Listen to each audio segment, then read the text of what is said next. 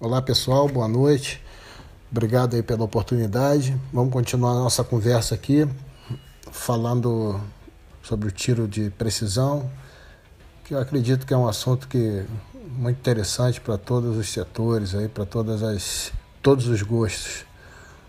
Tanto é que é sucesso no cinema, o assunto é sucesso no cinema, nos livros, e independentemente se, o, se a pessoa é da, da, afeta a área de segurança pública ou não, mas é um, um tema interessante naquilo que eu puder é, comentar, naquilo que eu puder esclarecer, desmistificar. Um prazer estar aqui com vocês, usando aí o, o espaço de vocês para a gente estar comentando, conversando sobre esse assunto. Então, muito obrigado, vamos lá. o primeiro episódio, um sucesso total. E pois é, né? honra pra gente. O pessoal gostou. Então, Sargento, vamos lá, vamos continuar então o assunto que a gente estava, né? É... Um dos assuntos aí que a gente fala bastante, quais são as principais virtudes de um comando e de um Forças Especiais? Ah, são várias, né? Mas eu elencava aí como primeiro, primeira a abnegação. Porque, na verdade, ela que vai nortear toda a vida do, do, do, combatente de elite, né? seja ele comandos, forças especiais, operações especiais. Eu diria que é assim, a espinha dorsal né?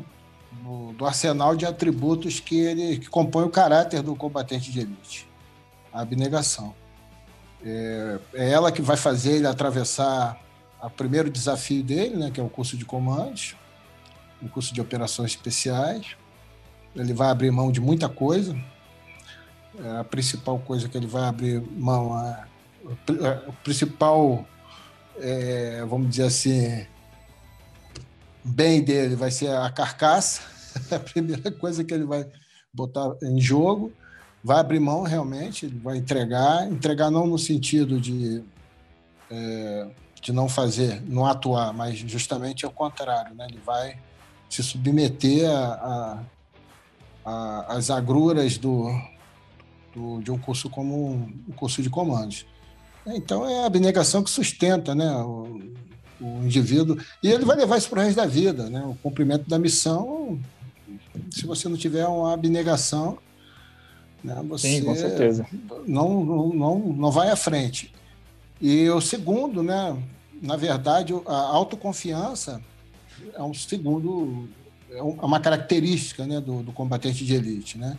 E aí você tem até que ter um certo cuidado, que tem que ser uma autoconfiança, mas com, com responsabilidade, né? você saber dos seus limites. Né? E o comando ele tem essa, essa capacidade de se avaliar bastante. Essa autoconfiança ela é construída justamente no curso de comandos, curso de operações especiais, ele adquire isso aí de uma forma muito robusta e ele leva isso aí para o resto da vida.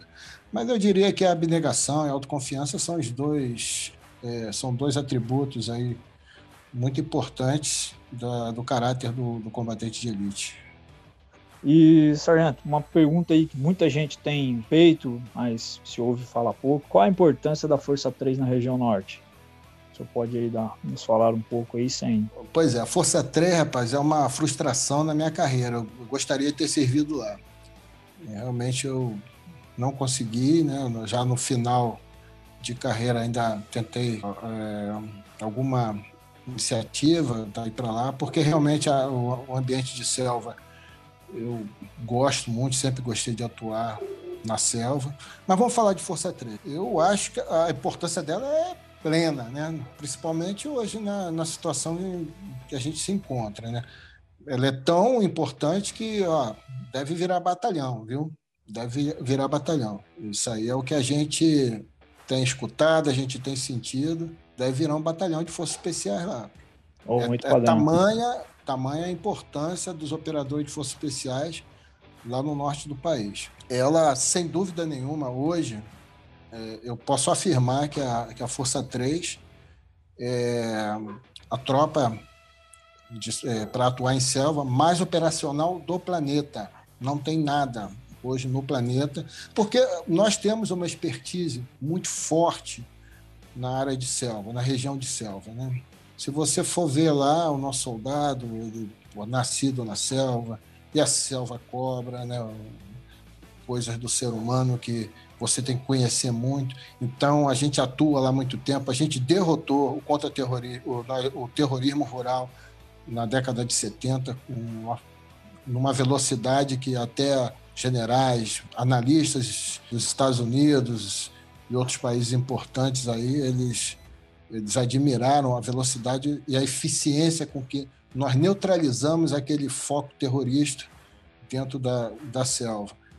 E o americano até costuma dizer lá que os americanos tiveram em praticamente todos os eventos né, de contra-insurreição mundo afora.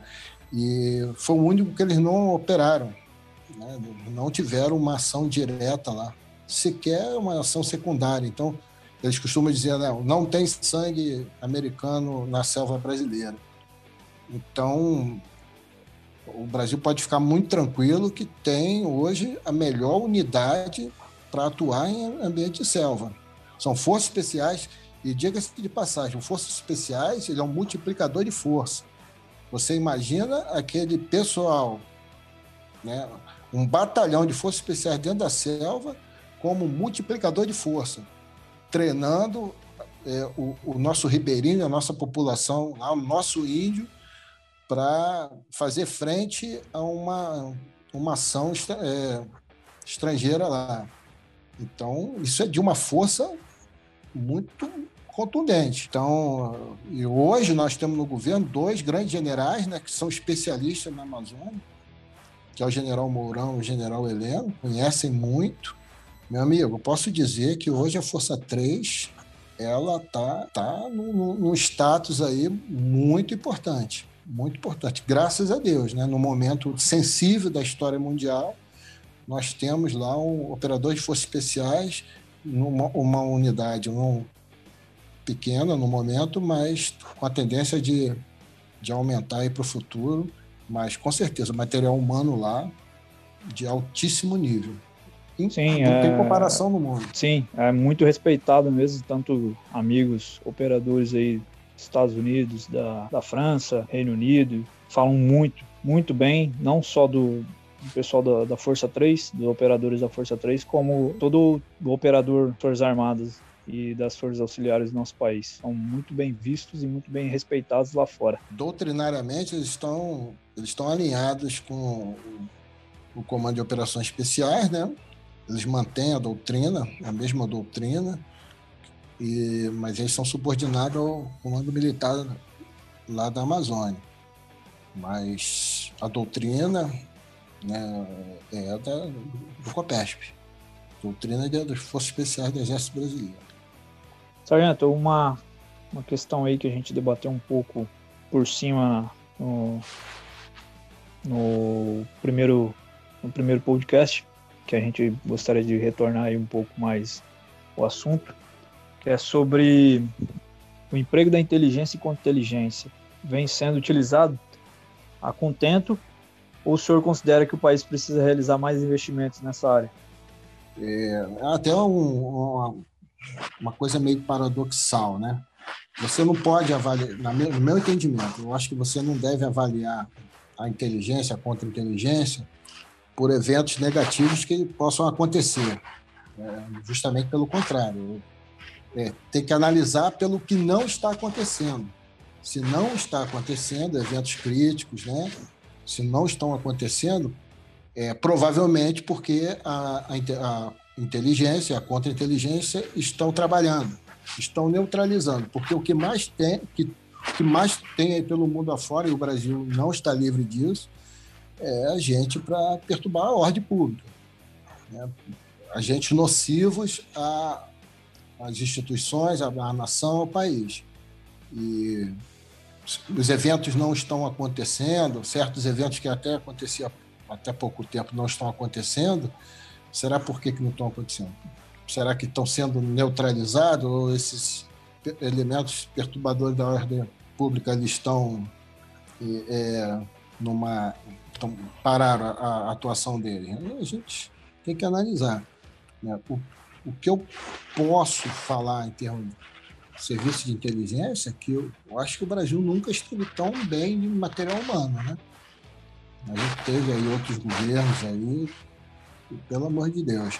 E hoje nós temos gente, a gente sabe que a gente tem realmente gente é, capacitada, né? Agora, é lógico que investimento, né, principalmente em pessoal, em tecnologia, que não podemos abdicar né, de tecnologia, de treinamento, né, investir no, no pessoal.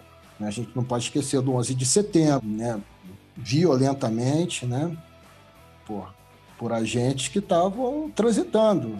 Onde estava o serviço secreto? 95, se não me engano, também. Pô, o maior serviço de inteligência do mundo, que eu considero o Mossad, falhou. Pô. E o primeiro-ministro dele foi assassinado, Isaac Rabin, né? Então, com toda, todo investimento, com todos os esforços para tocar a inteligência, acontece. Então, nunca é, é demais o investimento em pessoal e tecnologia. Como toda tropa né, especial, as forças especiais, elas, elas, elas têm esse, esse, essa expertise levantamento de dados para atuar. Né? O processo decisório é aquilo que eu falei. O processo decisório ele começa com coleta de informação. Se fosse especiais, ele é preparado, ele é treinado, ele é capacitado para desenvolver essa atividade. Sim, com certeza, gente. É caminho lado a lado, né? Ironicamente, eu posso falar assim, eu já vi muita gente é, falando que ah, o Brasil não tem um, um, uma, uma, agência de inteligência decente ou capacitada, ah, o, o, pessoal fala, ah, aqui no Brasil a gente. Eu digo o pessoal no sentido de povão, né? Você vai conversar com, uhum. com o pessoal, o pessoal não faz ideia do que acontece, eles acham que justamente porque não acontece nada no Brasil não tem necessidade de investir, sabe? Só essa, esse é. tipo de pensamento. É aquilo que eu falei, não acontece, será por que, que não acontece? Será que a que nossos é, agentes de inteligência não estão atuando ou estão atuando e por isso não acontece?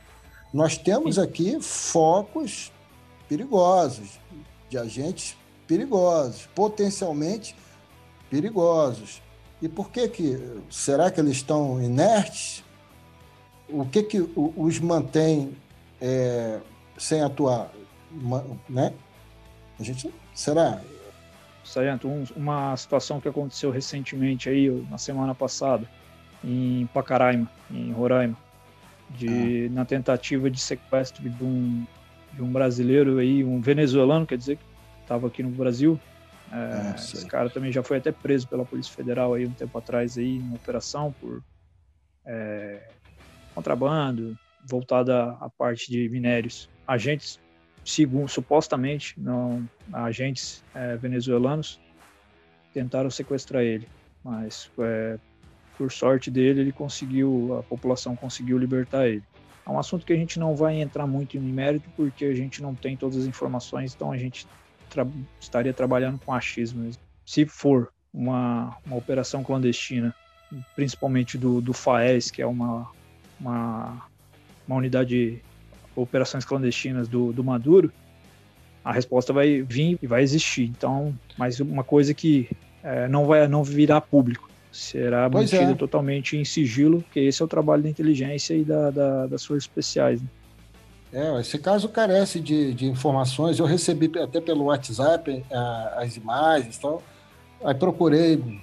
As, as, as informações são muito desencontradas, não dá para você analisar com base no que foi é, se tornou público aí. Mas com certeza nós temos pessoal para analisar isso aí e com certeza já já está atuando ou já resolveu essa situação, não sei. Mas é aquilo que eu falei, a inteligência. Eu uma vez já escutei, eu vi um, um depoimento do, do agente do Mossad. Esse cara, ele foi o homem que pôs as mãos no no criminoso nazista que estava lá na, na Argentina, se não me engano, Adolf Eichmann.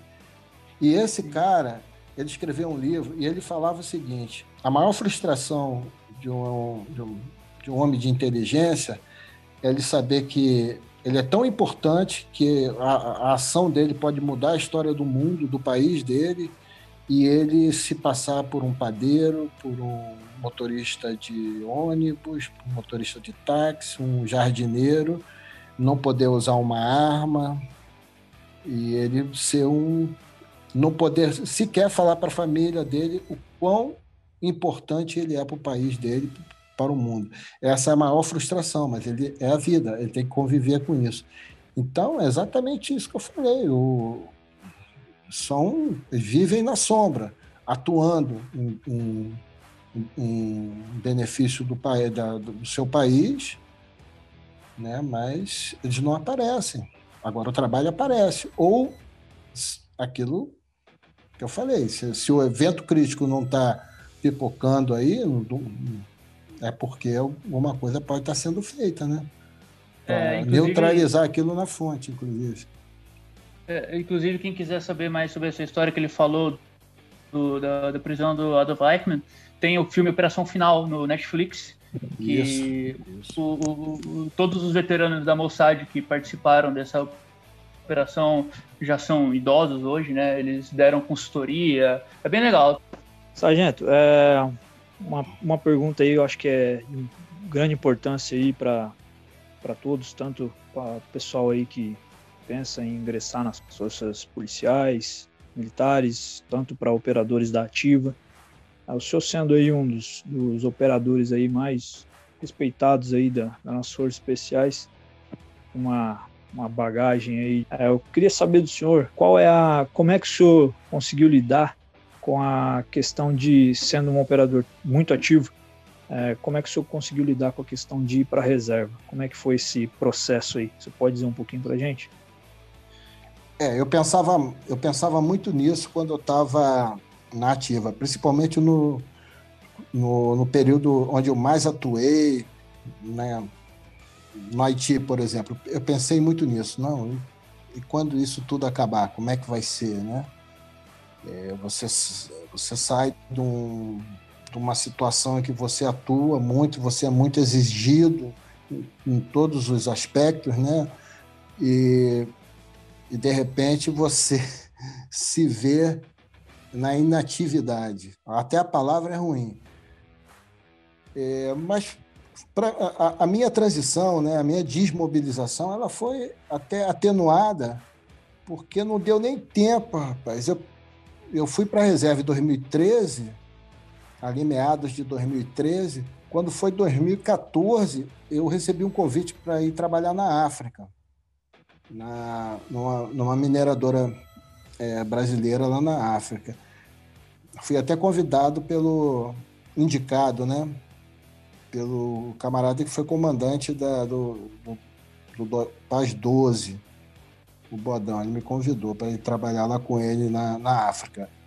E eu cheguei lá, regime praticamente militar, né? As ações para combater, para neutralizar Neutralizar, veja bem, não é, não é daquele jeito, não. É fazer cessar ações de roubo, de furto lá na região, onde tinha a planta de, da mineradora, e ações no meio da savana, de, com vigilantes, fazendo patrulhamento, fazendo é, inspeções e tudo. Então, e ambiente de África, né, que é sempre mais, que é sempre muito, exige muito da gente, né, principalmente você longe de casa e uma, no, no, continente africano realmente é, pesa. Então, a minha transição, eu desacelerei, eu acho que no, na medida certa. Mas ainda assim, é, é muito chato, né? Você você não poder. O, o que mais dói é quando você vê a farda. Você vê a farda. Não, não adianta, pode qualquer militar que vá para a reserva, quando ele vê a farda dele lá, e eu tenho a minha aqui, no armário, realmente pesa. Dá aquela. Agora, a diferença é que eu, eu tenho a minha consciência tranquila, que eu fiz meu trabalho, fiz. Eu trabalhei no mais alto nível possível, eu sempre, eu sempre exigi muito de mim né? mas hoje na inatividade eu tento manter o meu condicionamento físico, é, eu tento manter minha, minha cabeça em, em ordem. Né? Eu realmente eu, eu saí tranquilo do exército, não tenho, não sou um sequelado, pelo menos quem está no meu entorno não percebe nada de estranho. Então, estou me adaptando ainda, ainda não estou adaptado. Tem, tem momentos que eu realmente eu, eu, eu sinto falta, né? principalmente quando tem um, um, evento qualquer, assim, na unidade que a gente vai, a gente é chamado e a gente é, toma, é, se envolve novamente com aquele ambiente, que é um ambiente maravilhoso. E nas Forças Especiais vocês não têm noção de como é o ambiente nas Forças Especiais. Ele é muito bom, é muito bom. É uma família, né? É, pô, você, homens que, que, que se conhecem, fazem amizade sobre, sobre é, pressão, sobre o risco, a, a, amizade é muito consolidada, né? E você, a gente tem uma, uma admiração um por, pelo outro. Então, pô, você ficar longe dessas pessoas realmente. Ainda tem muita gente lá, né? Que, que trabalhou comigo, ainda está por lá. E você ficar longe, assim, você sente, mas você tem que entender que, que é a vida. Agora, eu continuo fazendo algumas atividades, eu faço caça submarina, é um negócio que me entretém bem. Né? Eu cuido da casa, cuido do, da família, porque você abdica muito, a carreira toda você abdicando muito da, do convívio familiar. Né? Tem, até na canção do, do, das Forças Especiais fala, né? Abandona, né? Meu lar, meu amor tal. E você sente muito. Eu vi muitos casamentos fracassarem por conta disso, né? Da distância, aquela coisa que eu falei da abnegação, né? Você se envolve tanto com a missão, né? Com a tua missão principal lá, que a família realmente ressente. E, a, e, a, e quando você vai para a reserva, aí sim, é o que eu estou fazendo. É o momento de, de abraçar a família, de tentar é, recuperar aquilo que, que ficou lá para trás, né? Muita coisa ficou para trás. É, sargento, isso é, isso é um isso é um tema assim que muita gente também tem curiosidade, né, da questão do operador e é, alinhar junto com a família, né? Então é um tema aí bastante importante aí que o senhor está falando. Mas o mais importante é você fazer a coisa correta e aí eu, depois a gente vai conversar quando a gente entrar na parte do caçador. É, você trabalhar sério, correto, você não fazer besteira, para quando você for para a reserva, tua consciência está tranquila. Né? Tranquilo, não, tenho, não vou ficar arrastando fantasmas, porque tem isso, tem isso. Né? Isso aí, você tem que sair, você saiu da, da atividade e vai começar uma nova vida. E começar do zero ali, zerado. Você não pode trazer coisas que ficaram lá para trás, que você não, aí você não fez corretamente e você vai carregar aquilo ali. Não sei se eu estou sendo muito sutil, mas é, por isso você tem que ser um profissional do mais alto nível. E ser profissional no mais alto nível é fazer o que tem que ser feito da maneira correta, ponto. Boa noite, Sargento Marco Antônio. É, Boa noite. Primeiramente, gostaria de dizer que é um prazer estar aqui batendo esse papo com, com o senhor e com nossos camaradas aí do grupo. É, Obrigado. Devido a, a essa falta de, de, comunicação da parte do Exército e da, das instituições militares, fiquei sabendo aí que o senhor está na, tá na produção de um livro, né? E eu gostaria que o senhor pudesse botar aqui para a gente aqui mais ou menos sobre o que vai estar tá nesse livro, o senhor pode adiantar para a gente aí a, a, respeito desse material? Ah, sim, sim. Sim. Então, é... Bom, o pessoal escreve muita coisa aí, meu respeito aí. Não tem responsabilidade pelo que escreve lá, não. Tem, já, eu já vi algumas os exageros ali e tal, mesmo porque certas coisas eu não falo, aí o pessoal, por conta e por conta deles aí escreve algumas coisas. Então, muito cuidado nessa hora. Mas o livro, então, esse livro, na verdade, foi é, incentivo da família, né? Eu nunca pensei, porque mesmo porque eu achava que escrever um livro era um negócio muito complicado, que você tinha que pesar ali a, a, parte poética e tal, tudo. Não é, depois me falaram que é muito tranquilo, você narra os fatos lá e depois alguém vai e arruma tudo. Então é a história né, do, do menino do subúrbio, criado no subúrbio do Rio de Janeiro, que acabou nas forças especiais como atirador de precisão. E aí eu faço toda a trajetória ali desde a da minha infância, porque foi ali que, na minha infância, que eu comecei a adquirir certas habilidades com arma longa, né? Por, por influência do meu pai, diretamente dele é, condicionamento físico, como eu falei né, anteriormente, para ingressar nas Forças Armadas. Começa ali, falo, faço essa parte e falo também da minha formação dentro do Exército, das curiosidades que acontece, aconteceram na minha carreira, das coincidências, das, das, das dos eventos todos que aconteceram, vou, vou traçando. Eu falo alguma coisa que, que aconteceu aqui fora, na, depois que eu fui para a reserva, por exemplo, eu, eu, sofri um naufrágio né, navegando aqui na, na costa do Rio de Janeiro, eu e mais dois camaradas. Aí eu, inclusive, eu começo o livro é, falando sobre essa situação, eu faço um link depois tal. Mas conta o cerne da, do, livro mesmo, a, a, ideia central é, é o atirador, né, a história de um atirador de precisão. É, é, por aí, vamos ver. E aí tem muitas histórias aí que da carreira interessantes, que eu acho interessante colocar. E história de vida também, mas ver. Agora eu sou muito vagabundo, rapaz. Já era para esse livro estar tá bem avançado. Aí eu fico. é.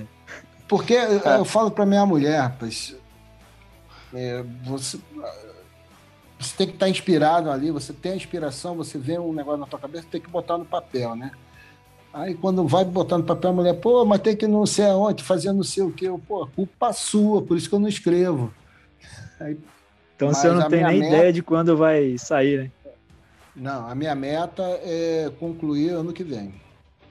Ah, então tá bom. Ah, padrão, padrão. O bom disso, o Sargento, que a gente busca muita inspiração né, em livros e histórias né, boas. pois é, eu não quero fazer isso. Me, ah. me, falaram, a primeira coisa que me falaram, pô, tu vai escrever o livro? Pô, tu tem que ler o livro lá do, do sniper americano, não sei o que. Eu falei, não, uhum. não, olha só. Não, não quero. Não quero. Eu quero. Tem que sair da minha cabeça e depois o editor vai, vai ver lá. Né? Eu, eu li um livro que me norteou a minha carreira toda, que foi Cães de Guerra de Frederico Forsyth. Foi esse livro ali no início da minha carreira. Eu, era, eu tinha acabado de sair comandos e li esse livro. E ali eu vi o que é ser comandos. Né? Tudo bem, o cara era mercenário lá. Vocês conhecem o livro? Não, não, não. Não tive é, Cães de... Leia, leia. Cães de Guerra, de Frederico Forsyth. E ali eu vi a essência de um combatente. Eu, pô, inclusive eu fiz. Você já deve ter escutado a canção, é, que é muito cantado por tropas no Brasil inteiro. Você sabe quem eu sou, eu sou, maldito cão de guerra. Eu fiz essa sim, canção, sim. essa canção é minha, essa canção é minha, da minha autoria. Eu tenho a letra dela, da época. Ninguém tem essa letra, porque Porra, eu, padrão. Só, ela tá no papel, guardada com um amigo, que eu dei de presente para ele. Eu tenho a letra. Ninguém, ninguém consegue cantar essa canção toda é, da forma correta, porque ela tá só tem uma cópia, só tem essa original e tá com ele. E então aí eu, eu, eu a gente aí já é uma outra história, né? Porque os comandos eles cantavam algumas canções, a primeira turma ali, o pessoal do início, cantava algumas canções que eram prestadas da Brigada Paraquedista. E eu queria uma canção que, que retratasse os comandos, né? a nossa atividade, né? que fosse uma canção, vamos, vamos ser mais sincero aqui, uma, uma canção mais agressiva. Aí eu li esse livro e aí eu pesei a mão para escrever essa canção. Eu falo de morte mesmo, de, de atuar na, na, retaguarda do inimigo, Eu falo de campo de concentração nessa, nessa música, nessa canção. Eu peguei a, a, a canção dos expedicionários e coloquei uma letra em cima. Mais ninguém, pessoal, o Brasil todo canta. O livro do Tropa de Elite, do, do Pimentel, ele tem um trecho da canção, mas a canção é minha. Tá aqui, está guardada, um colega lá. Então, eu li esse livro e eu li outros livros do Frederico Forsyth. Então eu tenho uma ideia assim de como escrever e tal, mas eu não quero seguir a linha do, do, do sniper americano. Não, eu quero seguir a minha linha. Não que, porra, que eu seja arrogante, não, mas para dar a minha identidade. Senão daqui a pouco o pessoal, pô, eu vou querer é, botar a minha história em cima da dele. Eu não quero isso.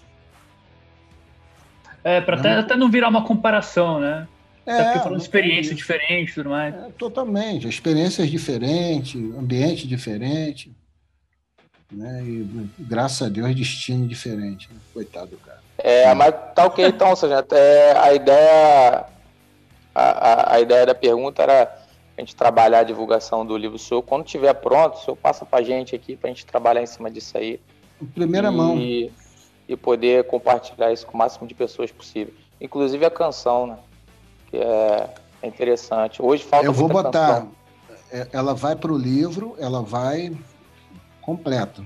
Por enquanto, quando eu, eu, vou publicar ela aí, e, mas eu vou estar tá embaçando ali o centro da canção, que é a parte que o pessoal não, não, não tem, né? O uhum. início, o finalzinho ali, o pessoal tem, mas o meio ali, o pessoal não tem.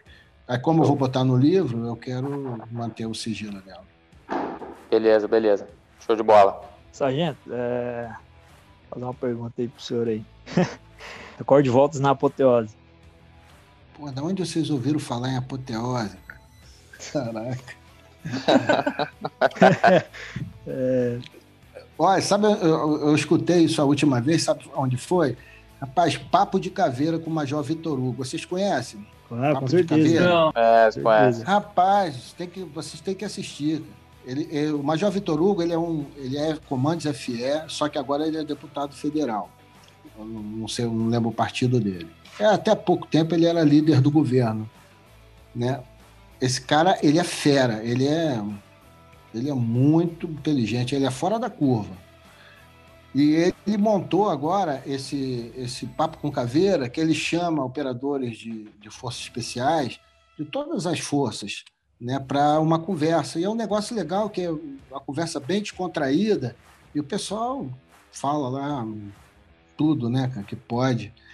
E muito legal. Aí teve há pouco tempo, né, a, a última que eu assisti foi do, do Capitão Marcico, o cara que eu trabalhei com ele no Haiti, na primeira missão, fera, fera. O Marcico é um dos melhores forças especiais que eu conheci. É um cara que ele, ele tem a característica de um força especiais novo, é, mais associado aos antigos forças especiais. Ele reúne, ele consegue agregar né, aquela, aquela lembrança dos forças especiais da antiga. E eu, eu via isso nele, né, porque eu fui formado por forças especiais da década de 60, 70 e com os mais novos. Então ele é um cara muito fera e bom de missão pra caramba, né? O gauchão lá, Marcicão. E, e esse papo de caveira é muito bom, tem que divulgar aí que é muito bom. E aí o, um dos convidados falou da, da, apoteose, o número de apoteose que ele tinha fazer, não sei o quê. Realmente a apoteose ela ocorre, só que ela é mais recente. Agora, um cara que foi formado em 84 falar que é recente, não quer dizer que seja do, do ano 2000 para cá, não. Ela é recente em relação ao, à época que eu fui formado. Quando eu fui formado, não existia apoteose. A apoteose foi inaugurada depois, né, no curso de comandos. Mas a, qual a finalidade da apoteose? É você pagar o tributo por aquilo que você fez de errado ou deixou de fazer na, durante o curso, naquela jornada. Então, o aluno ele é cobrado, ele não executou uma tarefa ou fez aquela tarefa mal feita. Aí, no final do dia, que é a hora dele dormir, e ele tem duas horas para dormir, ele vai passar uma hora e quarenta fazendo apoteose, a corridinha lá em volta do, do quarteirão do, do antigo Camboatá. E os caras ficavam lá igual zumbi correndo. No, na minha época, não era, não havia apoteose, né? Mas havia dormir dentro da água, né? E outras. A cobrança ela sempre virá. Se hoje não tem apoteose, pode ter certeza, vai aparecer um infeliz para cobrar os tributos do pelo aquilo que você deixou de fazer ou fez errado. Então, eu meu, no meu curso eu paguei alguns tributos, sim, mas foram, confesso que não foram muitos, não. Eu executava ali o que tinha que executar, mas eu pagava junto com, com o grupo. Agora, sozinho, assim, eu nunca paguei, não.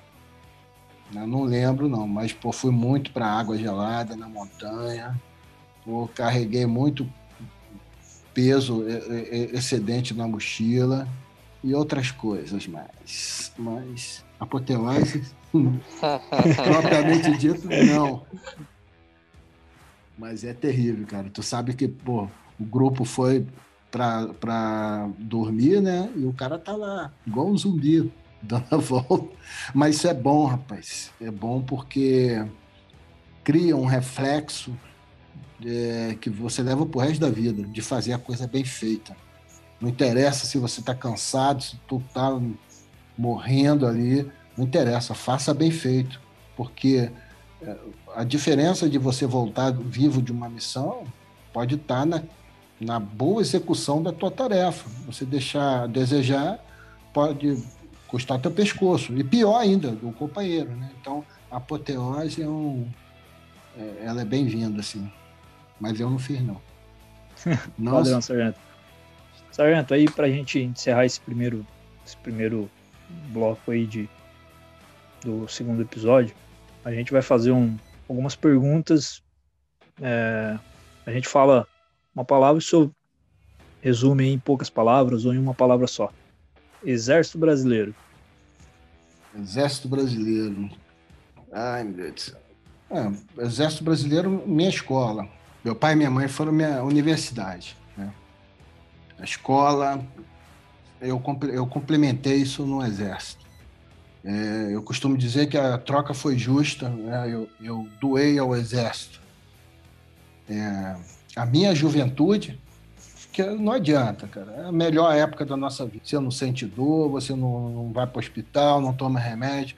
Então eu dei os melhores anos da minha vida ao Exército. O Exército me deu um arsenal de, de conhecimento, experiência fantástico que eu vou levar para o resto da vida. Então, faria tudo de novo. Exército, faria tudo de novo. Então, Força Aérea Brasileira, FAB. FAB. Pra presença nacional, povo lá do norte, então, sabe o valor que tem a FAB. E para gente, sempre aliados, sempre parceiros. E principalmente estavam lá quando a gente precisava mais deles, na selva, na, no campo. Então, FAB Pô, sempre, sempre. Bom, bom. Marinha do Brasil. Marinha do Brasil. O pessoal fala muito na Amazônia, né? Amazônia, selva. A Marinha do Brasil ela toma conta da Amazônia Azul, que é a, que é a nossa, vamos dizer assim, o território marítimo brasileiro, né? Que é, que é o nosso território no mar. Em boas Show. mãos. Então vamos lá. É, a gente encerrou aqui agora a primeira parte do, do segundo episódio. As perguntas sobre, sobre a vida do, do sargento, sargento Marco Antônio. E agora a gente vai entrar num tema muito importante aí, que é os caçadores de operações especiais. Então eu vou deixar a palavra aí com o sargento para ele fazer uma ressalva e a gente já dá início nas perguntas. Olá pessoal, boa noite. Obrigado aí pela oportunidade. Vamos continuar a nossa conversa aqui, falando sobre o tiro de precisão, que eu acredito que é um assunto que muito interessante para todos os setores aí, para todas as todos os gostos. Tanto é que é sucesso no cinema, nos livros, e independentemente se, o, se a pessoa é da, da afeta a área de segurança pública ou não, mas é um, um tema interessante naquilo que eu puder é, comentar, naquilo que eu puder esclarecer, desmistificar. Um prazer estar aqui com vocês, usando aí o, o espaço de vocês para a gente estar comentando, conversando sobre esse assunto. Então, muito obrigado, vamos lá. Hoje está muito na moda, principalmente por conta do filme de sniper americano, todo mundo fala de sniper, de sniper. E aqui no Brasil a terminologia utilizada é mais usual é o caçador, né? Tem alguma diferença? Ah, qual é, qual é essa diferença ou é mesmo só o jargão importado aí do, dos gringos? Não, caçador, é, caçador e sniper eles são a, a mesma coisa. Mas, é, na verdade, são quatro denominações que o pessoal costuma utilizar, né? Que é de franco atirador, do atirador de escol, do caçador e o sniper. São basicamente essas, essas, essas quatro denominações que são comuns de tá, o pessoal comentando e falando. O franco atirador ele normalmente é a imprensa usa muito, né? As mídias, principalmente a imprensa, ela usa muito esse termo quando, principalmente quando esse indivíduo ele está do lado do crime ali, que é um marginal, um louco, está com uma arma atirando em todo mundo lá. A imprensa costuma é, classificar como franco atirador. É a primeira vez que eu ouvi falar nesse, nesse, esse, esse termo foi naquele filme do Robert De Niro e o Christopher Walken, se não me engano, na década de 80, que fez muito sucesso, e o nome do filme era Franco Atirador. Eu acho que de lá para cá o pessoal utilizou muito esse termo. Mas o que é um franco atirador? Então a gente vai bater aqui: ó, franco atirador, atirador de escola, caçador, barra sniper, que é a mesma coisa. O franco atirador, já falei, né, é um, é normalmente é atribuído a um elemento é, à margem da lei, mas tecnicamente ele é um bom atirador, ele se utiliza de armamento e munição né, com ou sem, e o armamento com ou sem optrônico, lunetas, né? às vezes está com luneta, às vezes está sem luneta, né? às vezes é mira aberta. Ele não tem um treinamento adequado.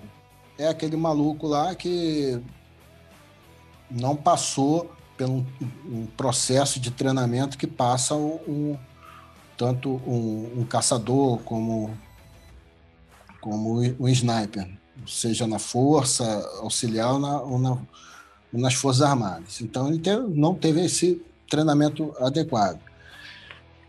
Agora, principalmente, o raio de ação dele está limitado à utilização útil do fuzil dele, ou seja, ele não consegue explorar a capacidade do armamento dele. Ele não consegue, ele não tem conhecimento para isso. Então é um, é um sujeito que ele, ele é muito incipiente na, na, nas técnicas táticas para o tiro de alta precisão, muito incipiente, mas provoca é, danos. Né? O atirador de escola, esse termo ele era muito utilizado na, a gente escutava muito na década de 80, ali, até na década de 90, ah, o cara é tirador de escola, não sei o quê.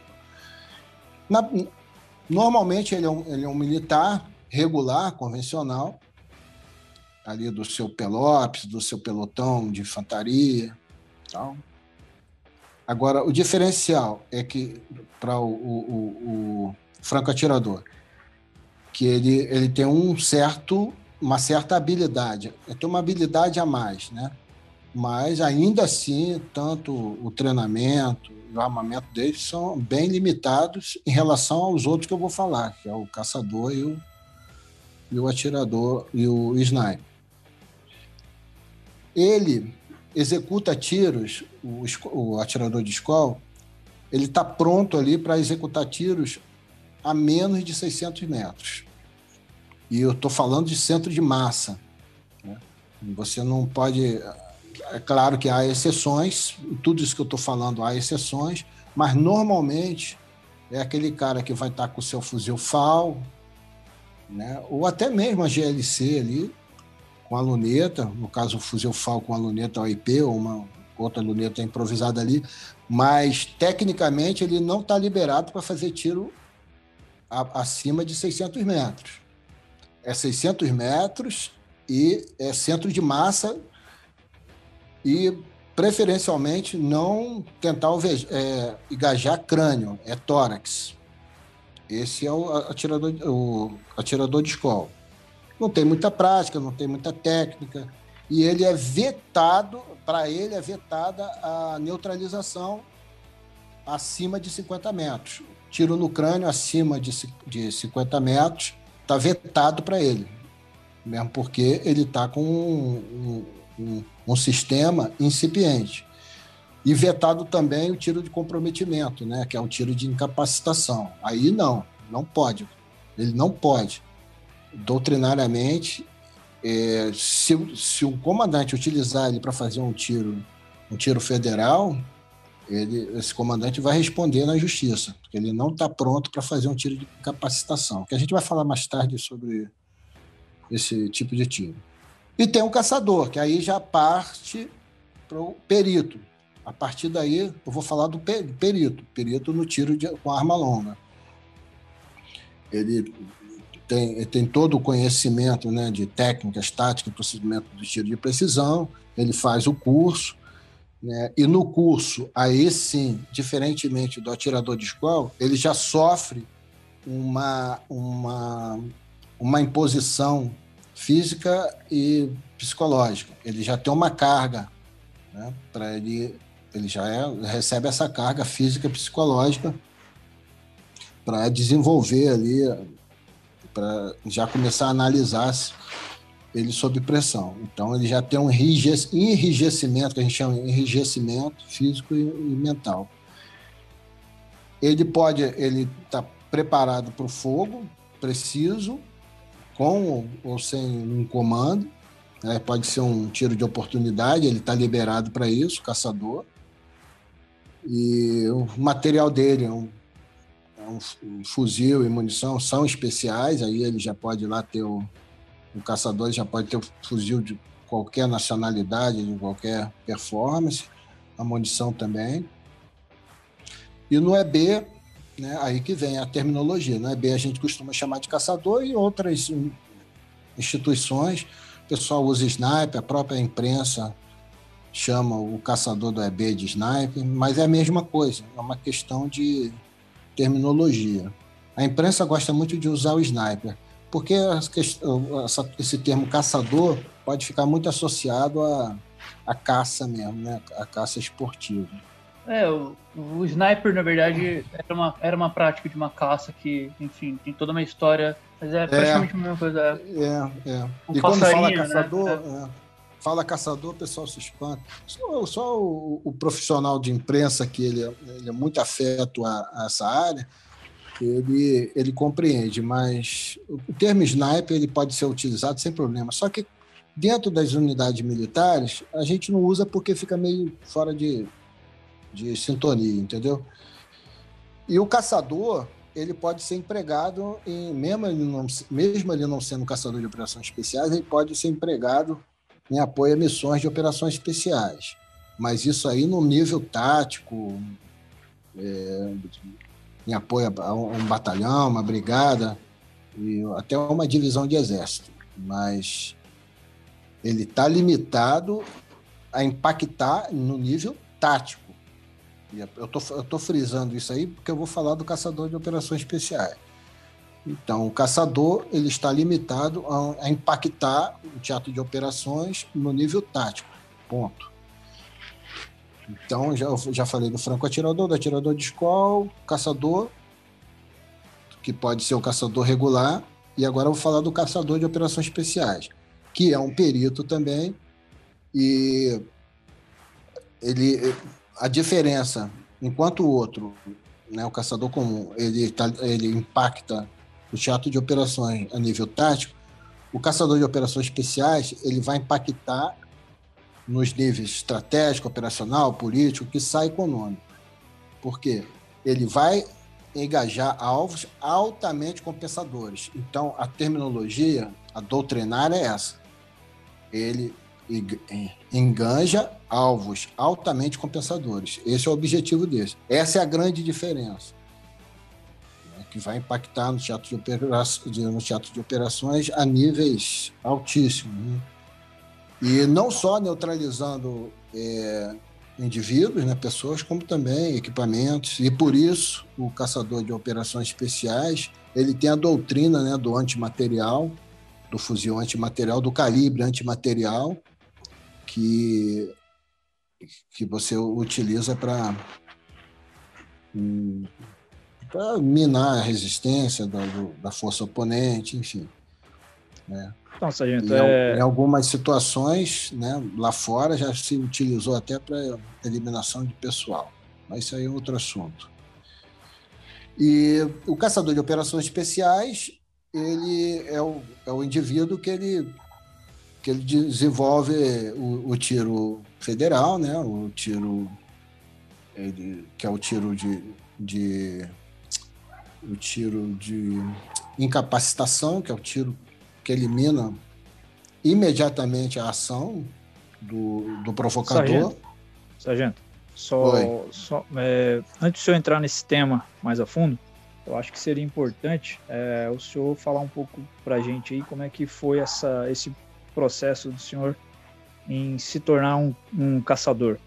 Como é que foi? Como é que o senhor teve o seu primeiro contato com armamento? O senhor já falou um pouco no primeiro episódio, mas aí a gente queria que o senhor se aprofundasse mais, um pouco mais essa parte antes de entrar na, na parte de caçador de operações especiais e no restante. Você pode fazer, dar um, uma palavra para a gente?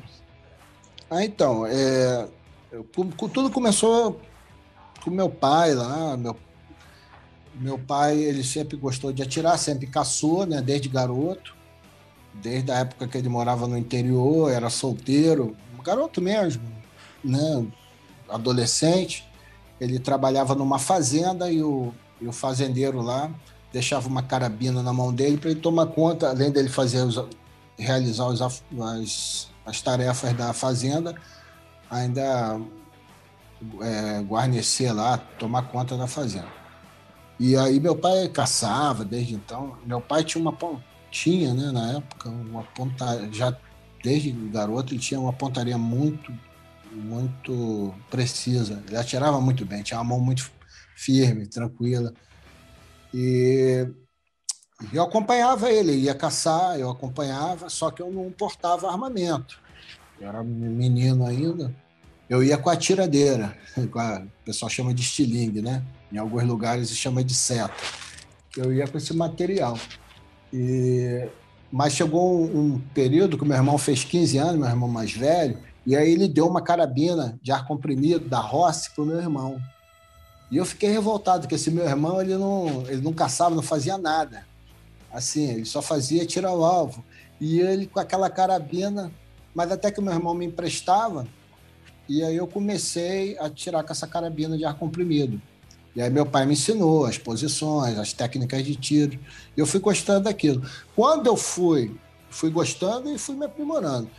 E aí quando eu, eu entrei para o exército, fui, eu fui para a brigada paraquedista, é, eu comecei a me destacar no tiro.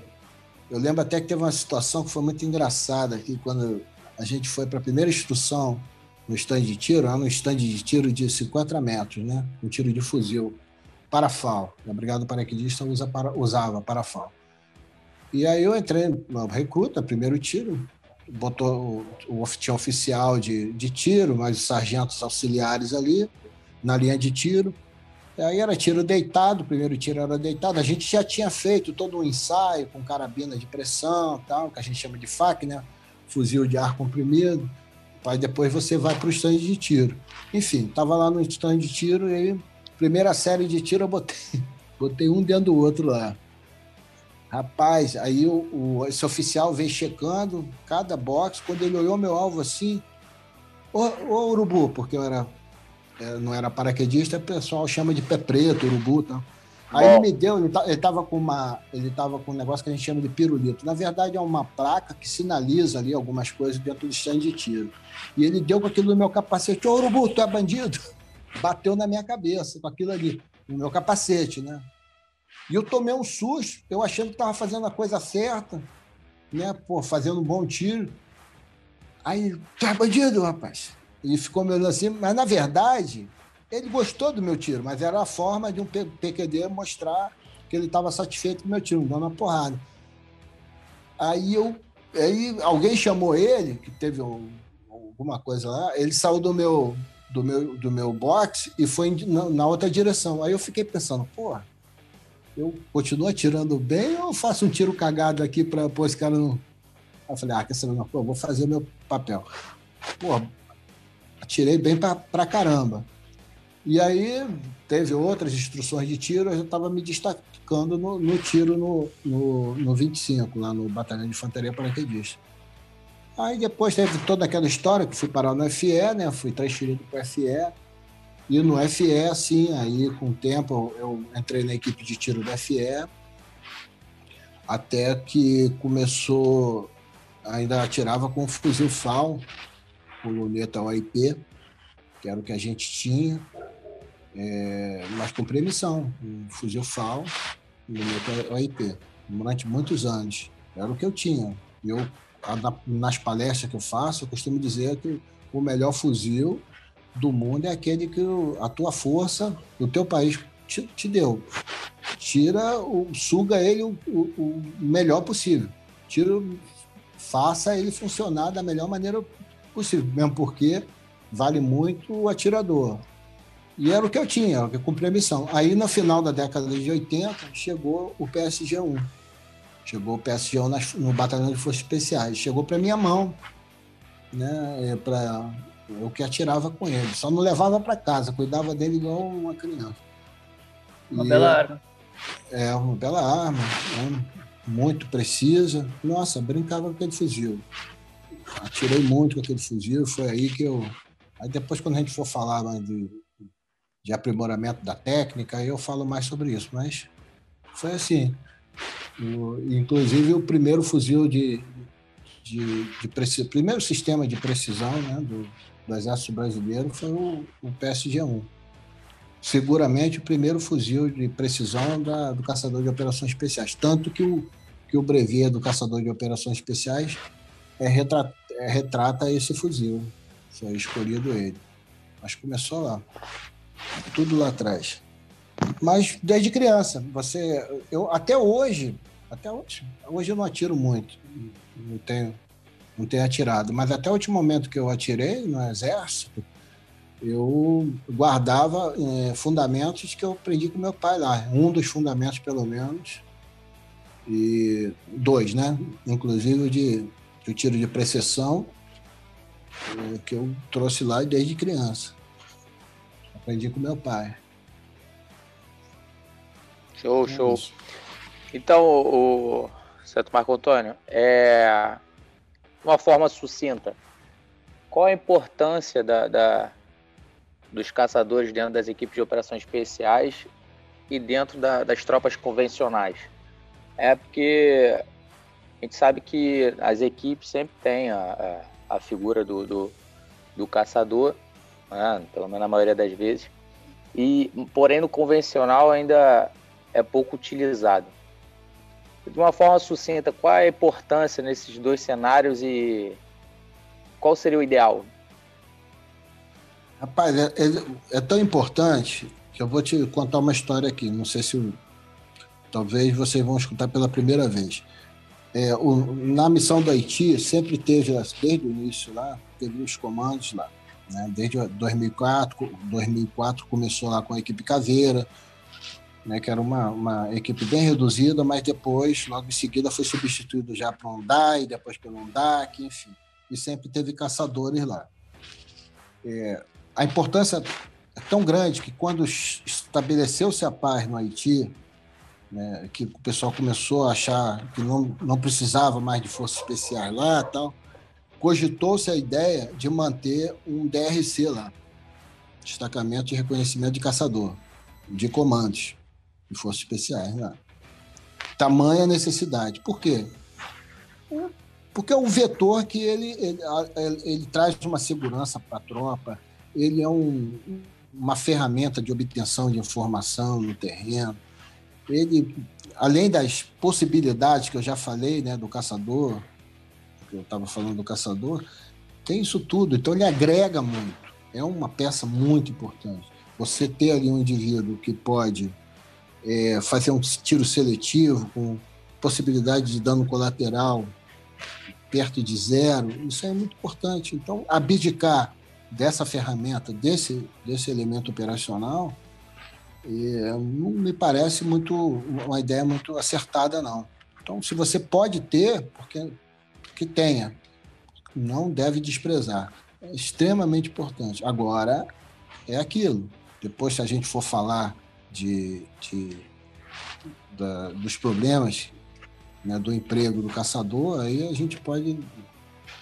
Eu posso entrar mais nesse assunto, né? Que, que o caçador não é a solução para tudo, mas é uma ferramenta importantíssima. A importância é muito grande.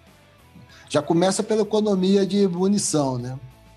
Tem uns é, é cálculos é aí que o pessoal. É, tem uns cálculos que já fizeram no Vietnã e tal. É uma economia de Sim. munição assim, fantástica, quando empregada, né? Bom, muito bom.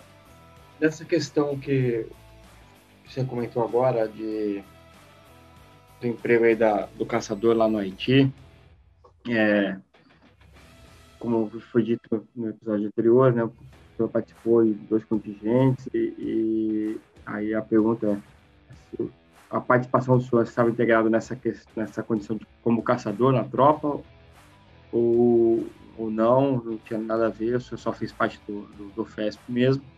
E se o senhor estava nessa condição de caçador, se pode comentar alguma coisa dessas missões, do que foi feito? Não, eu fui, eu fui designado para a missão na, na condição de caçador nas duas missões. Já saí daqui do Brasil já a, a, adestrado, equipado, armado, já para assumir a função de caçador.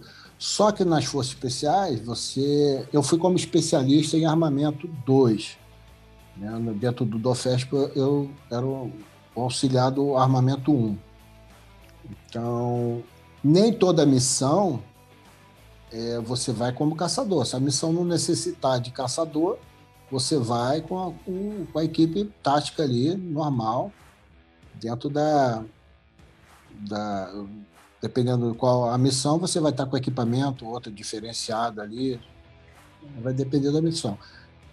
Né? Mas eu fui como caçador, levei meu armamento de caçador, a gente fazia adestramentos regulares lá, de caçador, praticamente 90%. Na primeira missão, 90% das missões eu fui como caçador. Na segunda missão, nem tanto porque já estava pacificado, né? já era 2010, já tive, era o terremoto, então mudou totalmente as características da missão. Mas ainda assim tive emprego como caçador lá, mas sem atuação, sem disparo. Agora na primeira missão não. Muito. Muitos disparos, muito, muita, muita demanda para o caçador.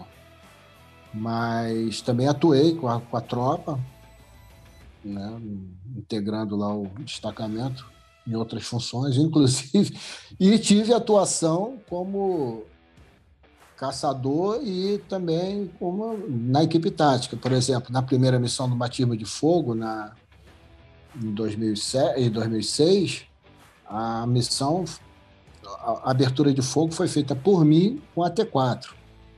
Né, eu estava dentro do, do blindado, já tinha acertado tudo certo, para quando chegasse na posição do, da força adversa, coisa de 40, 50 metros, eu faria o tiro na posição dele, o tiro de AT4. E foi feito. Quando a gente chegou, né, a força adversa abriu fogo contra o nosso operador de MAG, que eram comandos também.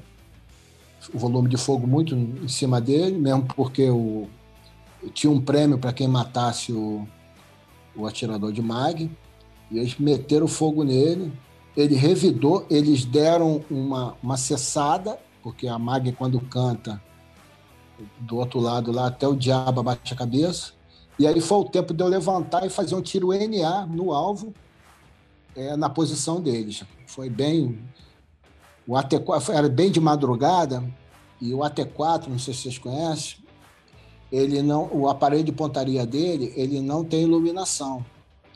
E o ambiente lá era muito escuro, então era E aí eu inventei, inventei um, meio, um meio de fortuna para para iluminar a, o aparelho de pontaria do, do AT4. Eu peguei um Cialume, esses bastões de iluminação química, eu estourei ele e na ponta, na, na massa de mira do, do, AT4, eu coloquei um chumaço de algodão, uma, uma pontinha de cotonete mesmo, coloquei ali e joguei esse líquido em cima. Aquilo ficou brilhando.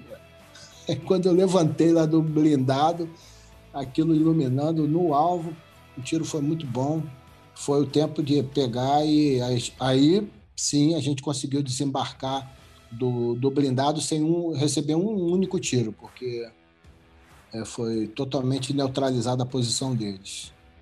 Tá então, anotado essa aqui desse aluno, hein? Caçador, é. o caçador, eu, o, eu era o caçador, né? E tava com fuzil caçador, um fuzil de assalto e ainda o AT4. Só que o AT4 você dá o tiro e você descarta ele. Eu estava com dois AT4, eu fiz dois tiros. Eu fiz esse, aí virei para retaguarda e fiz um outro tiro para arrombar um portão que era para o ECANF, pessoal dos fuzileiros navais, comandos de fuzileiros navais, entrar. Eu arrombei o portão e eles entraram. Mas aí, quando eu fui sair do blindado, eu dei uma porrada com a luneta do meu M24, do...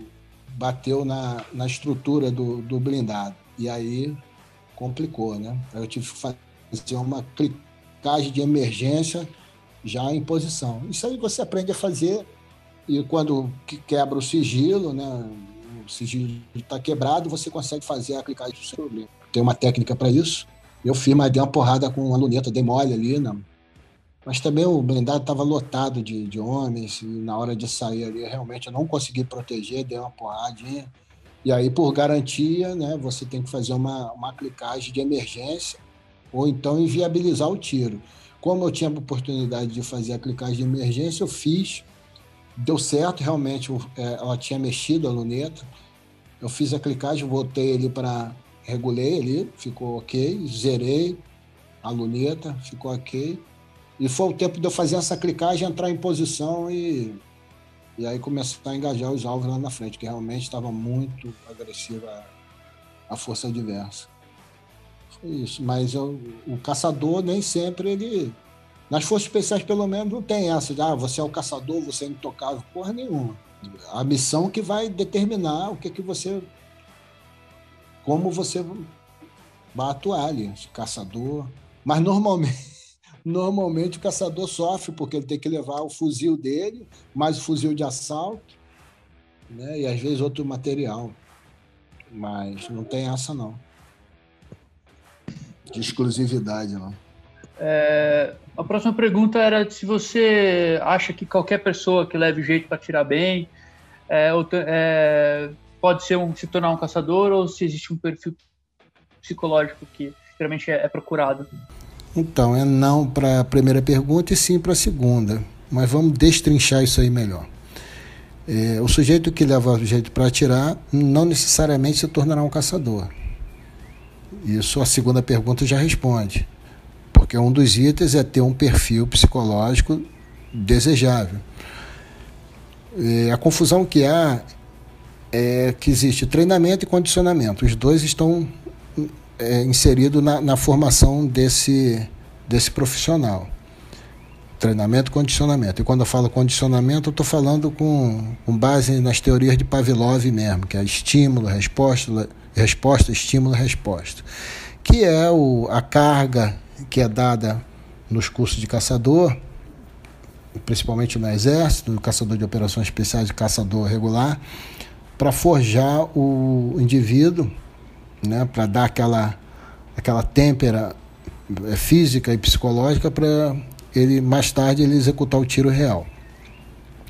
E por quê? Há necessidade de condicionamento. E as pessoas acham que é só treinamento. Não. Há necessidade é, extrema do condicionamento, esse condicionamento. Porque o ser humano ele tem uma, uma resistência natural ao ato de matar. Isso é inato. Sempre foi assim, antigamente menos, hoje mais. Por que hoje mais? Porque, a despeito de toda a violência, né, a, a, a natureza humana ela, ela se distanciou, né? A, o convívio humano se distanciou do, da, do abate, por exemplo, de animais que ocorria né, antigamente, né? Então a, a, criança ela crescia vendo o pai e a mãe abater o animal. Então a morte era uma coisa natural, né? Não havia crueldade, mas a criança via aquilo ali como uma forma de sobrevivência e tratava aquilo ali naturalmente. É, ele é muito intenso né, nesse sentido, de preparar o homem para a sua missão principal, que é a eliminação de homens. Né? O exército americano ele tem uma estatística lá que é um pouco antiga, não sei se está atualizada, mas é mais ou menos 5 a 10% do, dos caçadores de operações especiais eles não dão o primeiro tiro. Agora tu veja bem, 5 a 10% não dá o primeiro tiro. E daqueles que dão o primeiro tiro, de 15 a 20 não fazem o segundo disparo, porque eles baixam psiquiatricamente. O cara fica aéreo. Tudo bem, lá eles têm um, um, são muito rigorosos nessa avaliação psicológica do, do combatente. Não sei se há um exagero para tirar o cara de, de situação. Mas, de qualquer forma, é um, são números expressivos né, para aquele cara que é formado é, nesse nível né, de, de vetor. É, no meu entender, a, o, o, o, o candidato ali ele dá sinais de que vai ter problema lá na frente. Né? E eu, eu, eu gosto muito de conversar com, com, com o candidato ali, para ter uma ideia do, das coisas que ele pensa. Então, quando eu percebo que o cara não tem muita rusticidade, né? Boa. Por exemplo, o cara que não consegue matar uma galinha, não consegue matar um coelho, né, dificilmente ele vai abater um ser humano. Né? E outra, quando o cara tem uma retórica muito humanista, né, extremamente humanista, né, comprando essas ideias malucas aí de que bandido ele é o produto do meio, enfim, que aquilo ali não é uma escolha dele, sim uma imposição da sociedade. Quando vem com essas, com essas conversas, você já percebe que o cara. É, é rara, essa, essa parte aí é mais rara, né? Do, do cara com essas ideologias, né? Mas é mais é, é, é falta de rusticidade mesmo. Aí você já percebe que pode ter problema lá na frente, mas tudo bem. O cara. Vamos lá, o cara termina o curso. E aí depois quando a gente falar, quando a gente for comentar sobre o caçador pronto, eu posso tecer mais comentários sobre isso. O caçador, o diferencial do caçador é. O, ca... o caçador tem que ser um cara especial. Ele. Porque ele é um elemento que ele vai. Ele tem que estar pronto para matar sem ódio. Né? O ódio, inclusive, atrapalha é, tecnicamente do tiro, no, no tiro de alta precisão. Então, eleva os batimentos cardíacos, o cara fica tenso, o cara não consegue relaxar, não entrar em posição corretamente.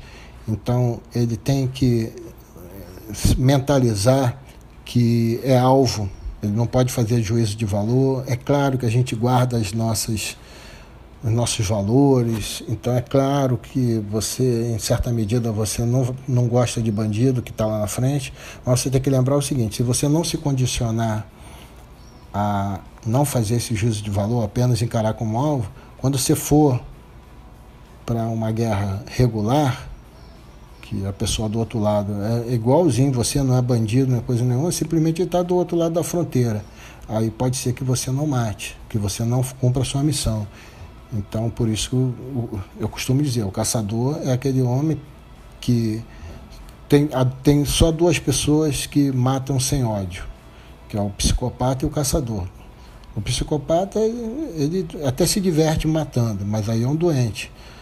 E o caçador, ele tem que se acostumar a não fazer, não ser o juiz, ele ser apenas o, o executor. Então é isso. É, então, a próxima pergunta era se você acha que qualquer pessoa que leve jeito para tirar bem pode ser um caçador ou também, ou existe um, uma procura, vai, é, para um perfil psicológico desejável? É, o, o, que eu tenho, o que eu entendo é o seguinte: é, há uma grande diferença. O pessoal confunde treinamento com condicionamento. É, E quando eu falo condicionamento, eu estou falando de estímulo, resposta, estímulo, resposta, que é o que acontece no, nos cursos, né? Você é submetido a estímulo e você tem que responder. Isso aí te condiciona para, no momento exato lá, você executar a tua tarefa, que é o tiro. Então, é, o perfil psicológico, sim, você não pode ser um. Você tem que ter é, é alguns atributos, né, de uma construção, vamos dizer assim, de caráter é, compatível com aquilo que você vai fazer, que é matar. Então, por exemplo, porque o que, que ocorre? Ah, o ser humano ele tem uma resistência natural ao ato de matar. A verdade é essa, né? E isso aí não é só a gente, né? Dentro do mundo animal também, animais de mesmo, da mesma espécie, eles normalmente não se matam, eles lutam ali e tudo, mas não, até por uma questão de preservação da espécie, eles não se matam. E o ser humano é diferente. Então, o ato de matar, ele é um ponto cego ainda dentro da nossa sociedade, do mundo em geral. Né? É, eu vou contar uma situação que aconteceu lá no Haiti, é, antes da gente, da, na primeira missão, né, 2006, 2007. Antes da gente seguir para lá, eu não sei se eu falei para vocês, a gente, os Forças Especiais, a gente treinou o batalhão, a Força Jauru. A gente treinou, deu muita instrução para eles, inclusive é, instrução para uma equipe de caçadores deles lá. Treinamos caras, adestramos lá durante umas duas, três semanas.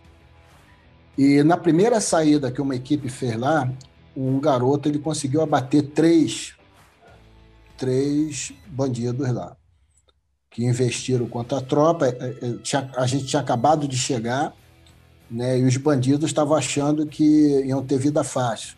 E aí essa equipe estava num blindado, ela foi atacada, e esse rapaz, ele, ele eliminou o primeiro, que se apresentou, o cara apresentou atirando no fuzil contra o blindado e o moleque atirou ele, centro de massa, derrubou, e aí depois o outro, os outros se esconderam, né? Parece que um, o cara botou a cabeça lá, tomou um tiro também, estava com fuzil, caiu, e um outro terceiro botou espelho para verificar onde estava o blindado, eles faziam isso.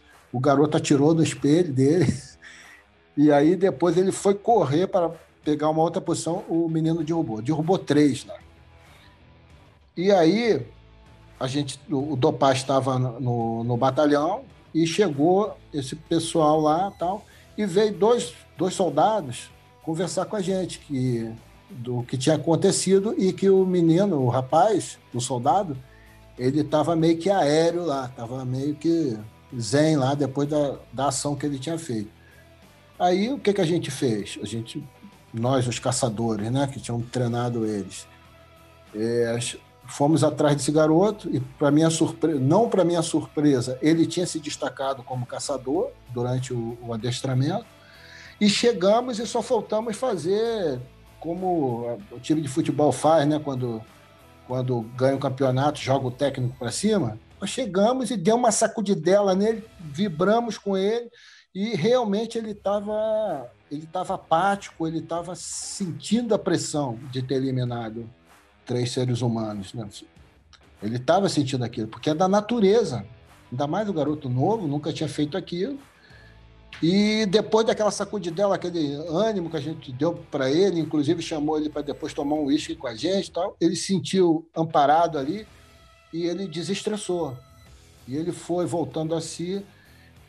Então, há essa, essa resistência natural do ser humano em, em, ele, em matar para o ato de matar. Então, por isso que eu, é, há necessidade de um condicionamento é, levado a cabo da, de maneira correta.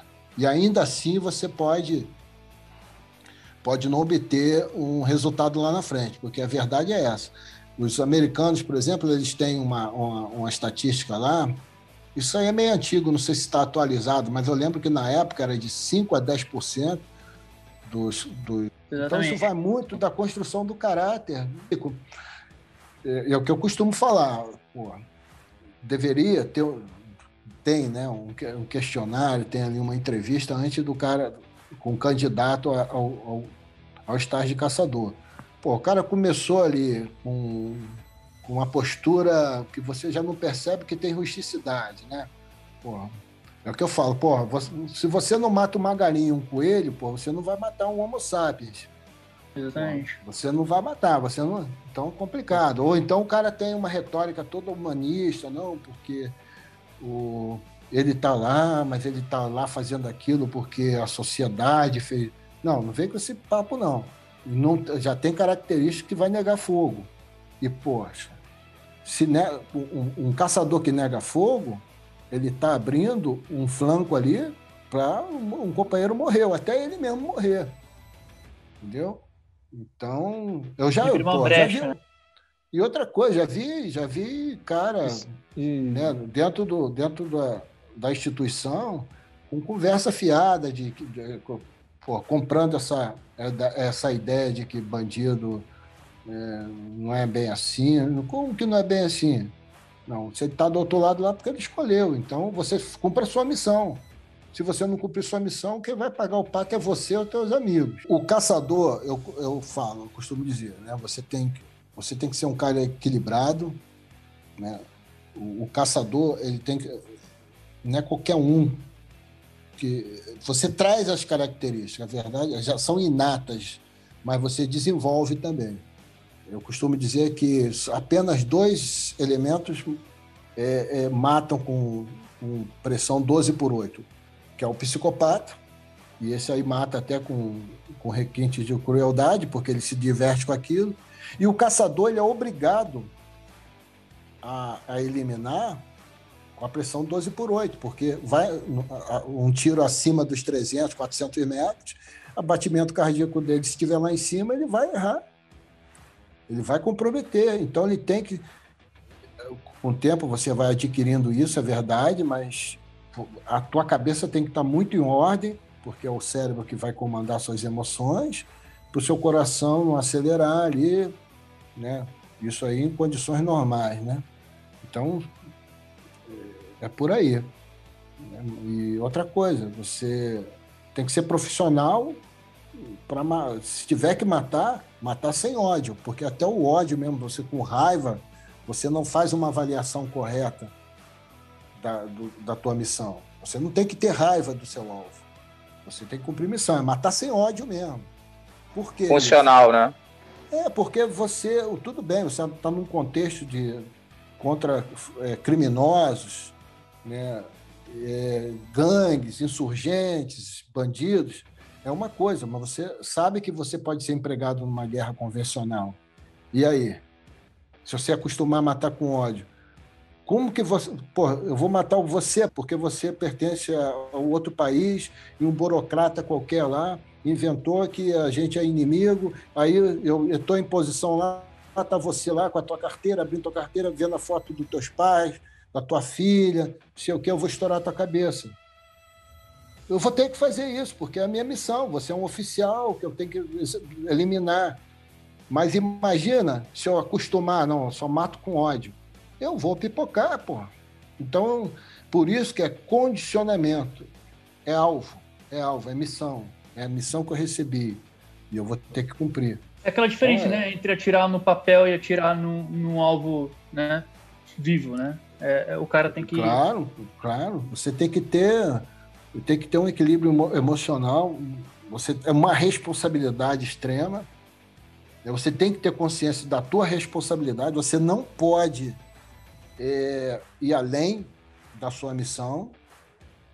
Pô, se é neutralizar, neutralizou.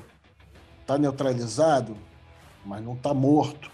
Mas está neutralizado, vai ficar lá. Você não tem que é, fazer além da, do que é a sua missão. Se é incapacitação imediata, ok. Se é, é, é neutralização, neutralizou do lado de lá, está neutralizado, acabou a missão ali. E muita responsabilidade. Ah, às vezes, poxa, vai transpassar e vai pegar em quem não deve. E aí?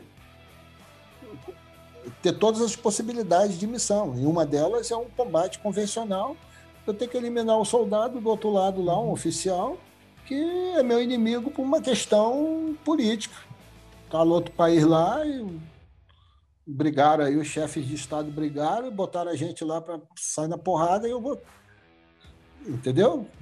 E eu não ter problemas psicológicos, não voltar da guerra todo ferrado, minha cabeça toda ferrada. Eu sempre pensei nisso. Né? Graças a Deus não tive não tive esse desprazer de que... uma guerra convencional. Aborda a, a questão das maiores dificuldades de missão e, e também a questão de fora da missão, né? Tá tudo dentro disso aí, né? De você carregar essa questão do, de, de politicagem, de ficar mastigando o que foi feito e o porquê que foi feito, né? Pô, graças a Deus, rapaz. Se você fizer a coisa correta, se você for profissional, você você não vai ficar arrastando cruzes. Você vai tocar a tua vida, né? Eu não eu não escuto voz. Eu não. Se não escutei até agora, porque tá tranquilo. Eu, eu não escuto voz. Show de bola. Então, sargento, aí entra aquela questão de do caçador, da dificuldade do caçador de cumprir certas missões e o efeito disso no, enquanto ele não está em missão. Pode falar um pouco pra gente aí sobre? A maior dificuldade do caçador? É... Olha, se você perguntar a 100 caçadores qual a maior dificuldade que ele, pelo menos ele vislumbra ali, eu vou te dizer, cara, que é ser mal empregado. Ser mal empregado, Pô, lembra do episódio lá do ônibus 174? Aqui no Rio, que aquela moça foi alvejada e tal. Sim, sim. O Bop, o Bop tava lá. O Bop, pô, o Bop é o Bop, cara. Os melhores, pô, os caras são bons pra caramba. Os caçadores do Bop são excelentes. Agora imagina a frustração daqueles homens em, em, em ver aquela mulher morrer daquele jeito e o caçador em posição sem condições, de, sem poder atirar, impedido por politicagem.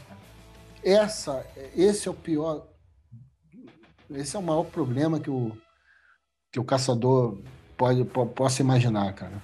Ser mal empregado por, por gente que não incompetente, gente que não conhece a atividade, esse é o maior problema. Né? Tem 20 anos que aquela moça morreu porque não, não foi culpa do BOP, não. O BOP estava lá para cumprir a missão. Se tivesse deixado ele, eles cumprirem a missão, se não tivesse a interferência política ali, ou seja lá qual for, qual foi, aquela moça estava viva e é uma marca na coronha do BOP. Né? Mas a Maris que vem para bem, né? Pelo menos depois daquilo ali, muita coisa, quer dizer, alguma coisa mudou.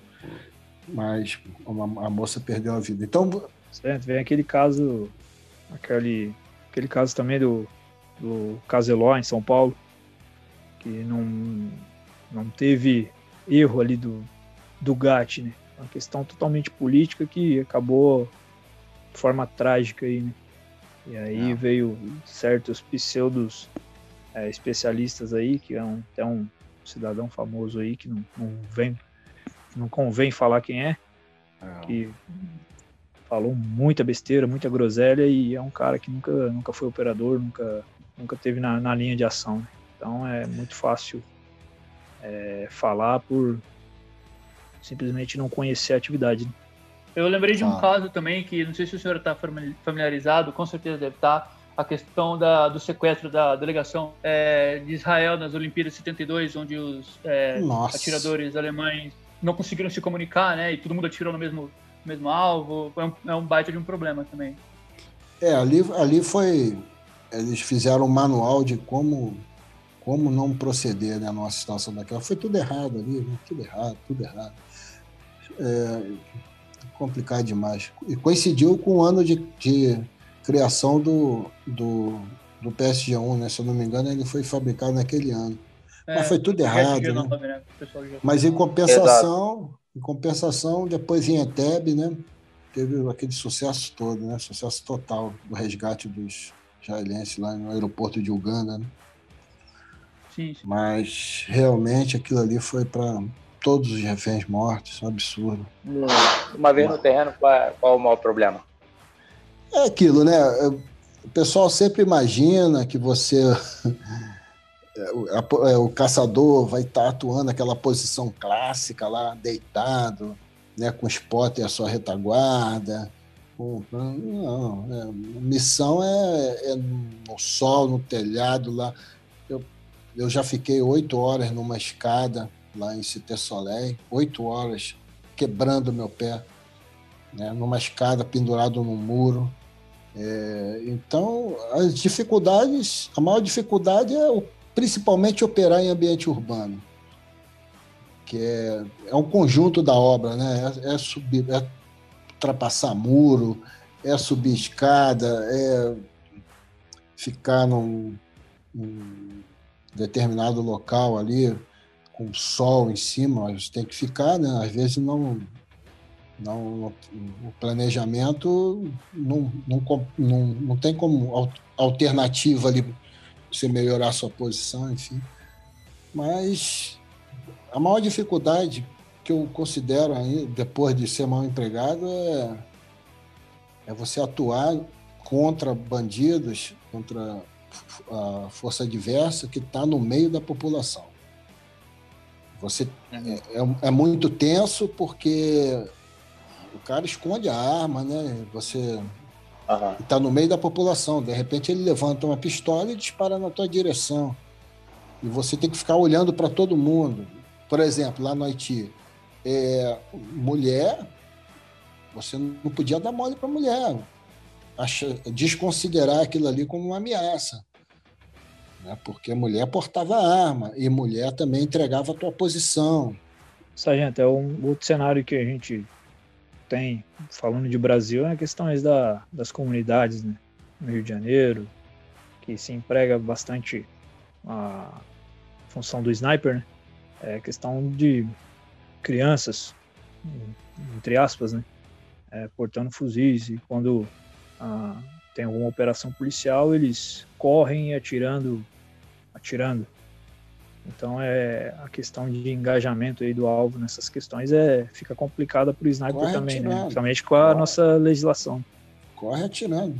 Hoje não tem um operador das polícias que não tenha reticência na hora de fazer um tiro, até um tiro legítimo, né? Num confronto é, de frente a frente mesmo, aquele confronto clássico, né? Do bandido disparando contra a posição, né? Porque é muita gente para defender o lado de lá.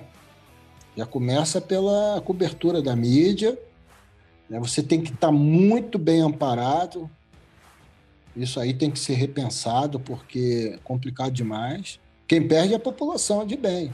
Porque o bandido tira para qualquer lado e está aí. Né? Agora você, até defendendo a, a, população, né? porque a tua missão é essa, você está arriscado a passar o resto da tua vida ali na cadeia, ou perder tua profissão, ser mandado, né, ser, ser expulso da corporação, fazendo a coisa certa. Então, é muito complicado isso aí. Né? Espero que num prazo curto, porque urge isso aí, né? Essas coisas comecem a mudar, essas coisas mudem. Porque quem perde é a população. O bandido. Com certeza. Nossa, com certeza. aqui no Rio, então, mas que todo mundo que eu conheço que da área é muito reticente com relação à utilização do seu armamento. É que quando está nas as operações né, e não tem a imprensa perto, não tem lá o pessoal lá da, da, da OAB, esse, esse povo aí que adora defender vagabundo, não está por perto, o policial faz o que tem que ser feito que é proteger os seus companheiros, proteger a sua própria vida, fazendo né, o uso proporcional da força lá e fazendo o que tem que ser feito. A verdade é essa. Mas quando esse povo está lá, não pode fazer o que tem que ser feito. Ele tem que se cuidar para ele não morrer. Para ele voltar para casa. É complicado demais, muito complicado. Tomara que isso mude. Vamos ver. Sim, tem que mudar, porque complicado.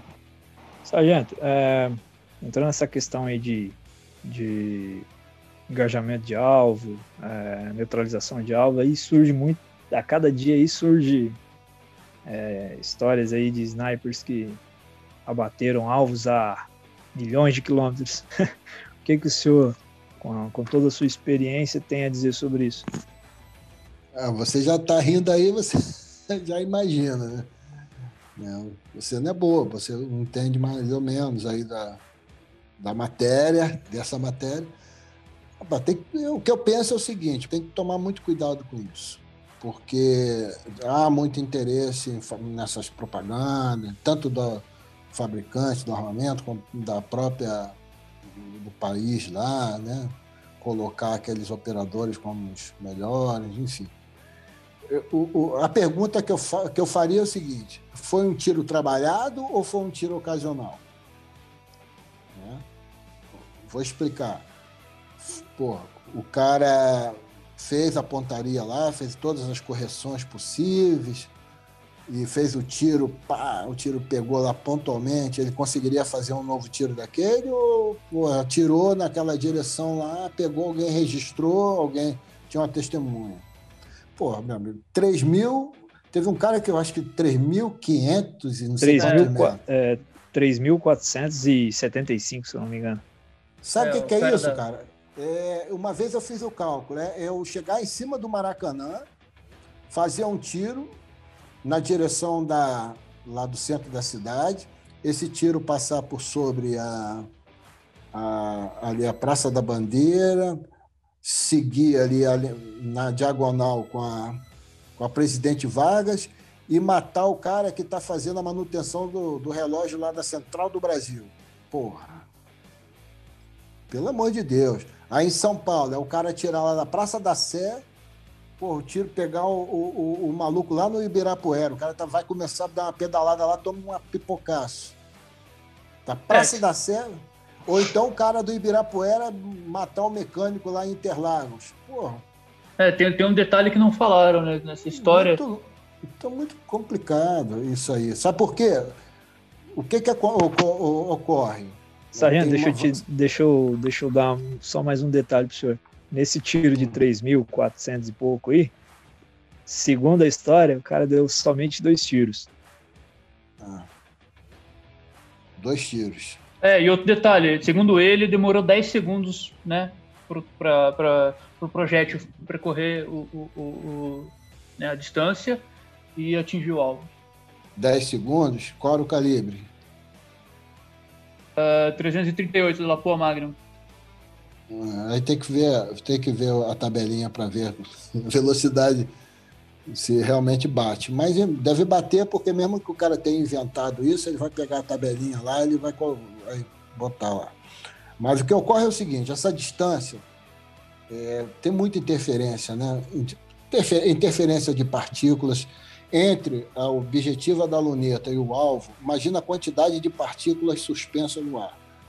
De verberação, aquela, aquele efeito do, do calor né, na superfície, em várias superfícies, alterando ali a imagem na frente dele.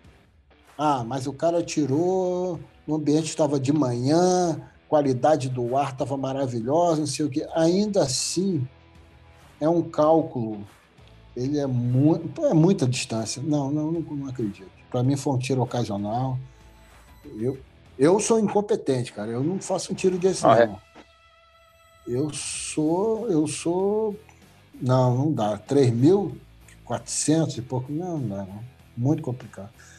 3.540, eu pesquisei aqui, achei a, a matéria. Putz, grilo.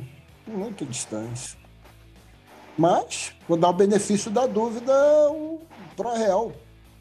O cara fez o tiro lá. Que bom. Tem, tem vários... Não, na próxima tem que trazer esse cara aí pra entrevistar ele, pô. É. o cara fez a 3,500. É, eu, eu vou, aí vocês me chamam, eu sirvo café pra ele. É, eu falei errado a munição. É eu falei errado a munição, não foi a 338 não, a 338 foi de um outro cara que foi no Iraque, mas esse caso foi com uma, uma ponto .50. E aí, segundo a matéria aqui, demorou 10 segundos para atingir o alvo e viajou numa velocidade de 792 milhas por hora. Nossa. Ok. Tá bom. tá bom. Vamos lá. Chama ele aí que eu sirvo um café para ele. É, é. Ah, pode ser, sei lá, mas eu acho Vai muito pra... improvável. Sabemos que você sempre destacou em missões que participou com, com em destaque para o território haitiano, né?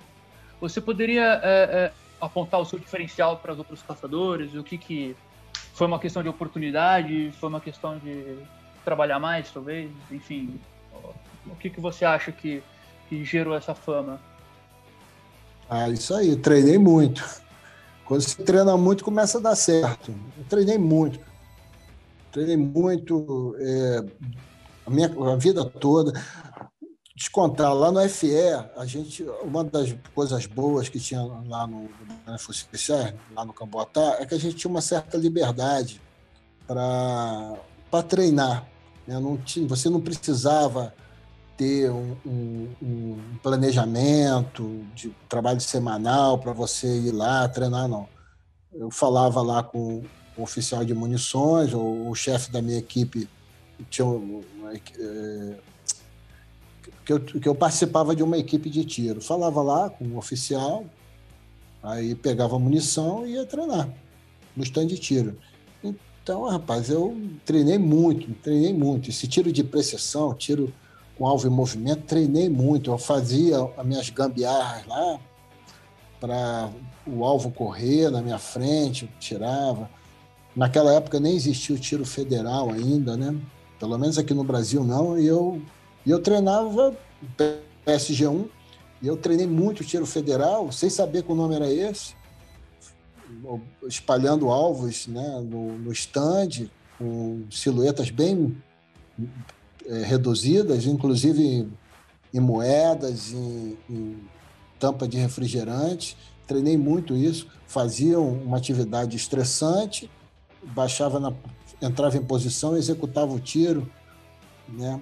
E uma da, um, você falou de diferencial, né? Um, um, dos meus pontos fortes, assim, o principal é a tomada de posição rápida com a execução do tiro. Eu consigo, conseguia no meu auge, eu conseguia fazer isso com muita com muita tranquilidade, né? Entrar em posição rapidamente e executar o tiro. Analisar, inclusive, a, a distância depois de, de, de, de, deitado, né? E fazer a clicagem correta e executar o tiro NA. Fiz muito, treinei muito isso. Outra, o diferencial, eu tenho uma facilidade de concentração sob estresse o que, que ocorre? O caçador, o caçador, ele, ele, ele é um, um sujeito que ele tem que ser diferente. Ele tem que ser diferente. Ele não pode, eu, eu, costumo, eu costumo falar com o pessoal o seguinte: você não pode entrar na pilha do restante. É, você tá, vou te dar um exemplo. No Haiti, né? Você tá, tava caminhando, daqui a pouco você, o, a tua equipe era era alvejada. Alguém começava, grupos começavam a atirar. Você não pode é ter a mesma reação do restante. O, a equipe tática ali, ela vai ela vai entrar em posição, se abrigar, entrar em posição, mas é aquele né, a pressão vai lá em cima, é, é mas se você entrar na, na pilha do, do restante, você não consegue observar o atirador. E você tem que se acalmar você tem que parar, porque você não pode fazer o um movimento, senão você não enxerga. Você não enxerga, por exemplo, se o cara ele está numa seteira. Você não enxerga. Se você tiver, você tem que parar e aí você, se der para brigar bem, se não der, você para, porque é a única chance de achar o atirador. E aí, dali, daquela posição, você vai engajar o alvo.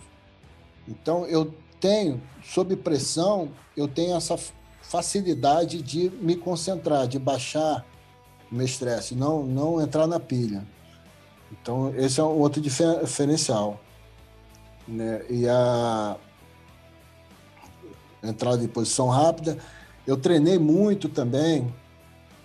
Eu sempre gostei de treinar, é, me condicionando ao estresse, de tanto físico né, como de material, para a preparação para o Haiti o pessoal até brincava, pô, cara, até na hora de almoçar eu não tirava, só tirava o capacete, eu não aliviava. Eu fiz todos os tiros do caçador com tudão, com tudão. E isso foi um diferencial. Quando eu cheguei lá, eu estava acostumado, de tal forma que eu não sentia o equipamento. Eu já tinha 42 anos, né? mas estava muito bem fisicamente. Porra, muito bom. Então, não sei. E eu treinei muito, muitas possibilidades de tiro. tiro eu, eu, eu, e no Haiti, 90%, mais de 90% do, dos alvos eu atingia em movimento, com alvo em movimento, que é difícil, mas eu adquiri uma técnica, eu desenvolvi, desenvolvi uma técnica que é infalível, que eu trouxe lá desde criança. Se você ficar fazendo cálculo, se você ficar olhando para DOT, você, você perde alvo. Eu, eu cheguei a essa conclusão. Todas as vezes que eu fiquei olhando para DOT de luneta, eu perdi a alvo. Aí o que, que eu. Aí eu usava a minha técnica, aí dava certo. Eu já contei, eu passei até para alguns caçadores que utilizaram, não sei se, se deu certo, mas eu já passei. Mas o diferencial, meu, meu diferencial, o principal diferencial é, foi adquirido com muito treinamento, foi desenvolvido com muito treinamento, e, e essa minha capacidade de, de, de concentração, de baixar o estresse na hora do, que é uma característica também que eu adquiri, que eu desenvolvi muito né, em, no tiro esportivo, né? No, no, tiro competitivo. Eu tive um treinador muito bom, treinador. Ele era treinador e, e, atleta. Nunca tirei melhor do que ele. É o melhor atirador que eu já vi na, aqui na, na Terra.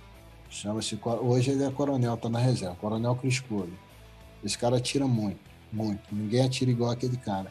E ele me passou muito bizu de tiro. E, e ele tinha, e ele me ensinou uma forma de eu me concentrar, de eu desestressar, que eu, que eu agreguei aquilo que eu já tinha anteriormente. Nossa, o tiro está comendo, eu, eu baixo a pressão, parece que eu tô zen ali, parece um monge budista. Mas dá, faz, isso faz toda a diferença, principalmente para encontrar a posição do atirador adverso. Coronel Criscolho, meu grande amigo, um grande atirador, um grande Forças Especiais. Três. Pronto. E, e a parte de balística, aprendi muito com, com o sargento, o sargento Cortes, que é um cara assim também fora da curva, um cara que tem um conhecimento assim magnífico e ele me ensinou muita coisa de balística que, é, que eu usei a vida toda né? de muita de balística, da própria munição, né? de, dos calibres e tal. Muito bom. O FE sempre teve gente muito diferenciada, né? Eu, eu fui formado, eu me desenvolvi no meio desse pessoal. A, a excelência do, do, pessoal das Forças Especiais é algo assim marcante. É, quando que um, um operador ele está pronto para se tornar realmente caçador.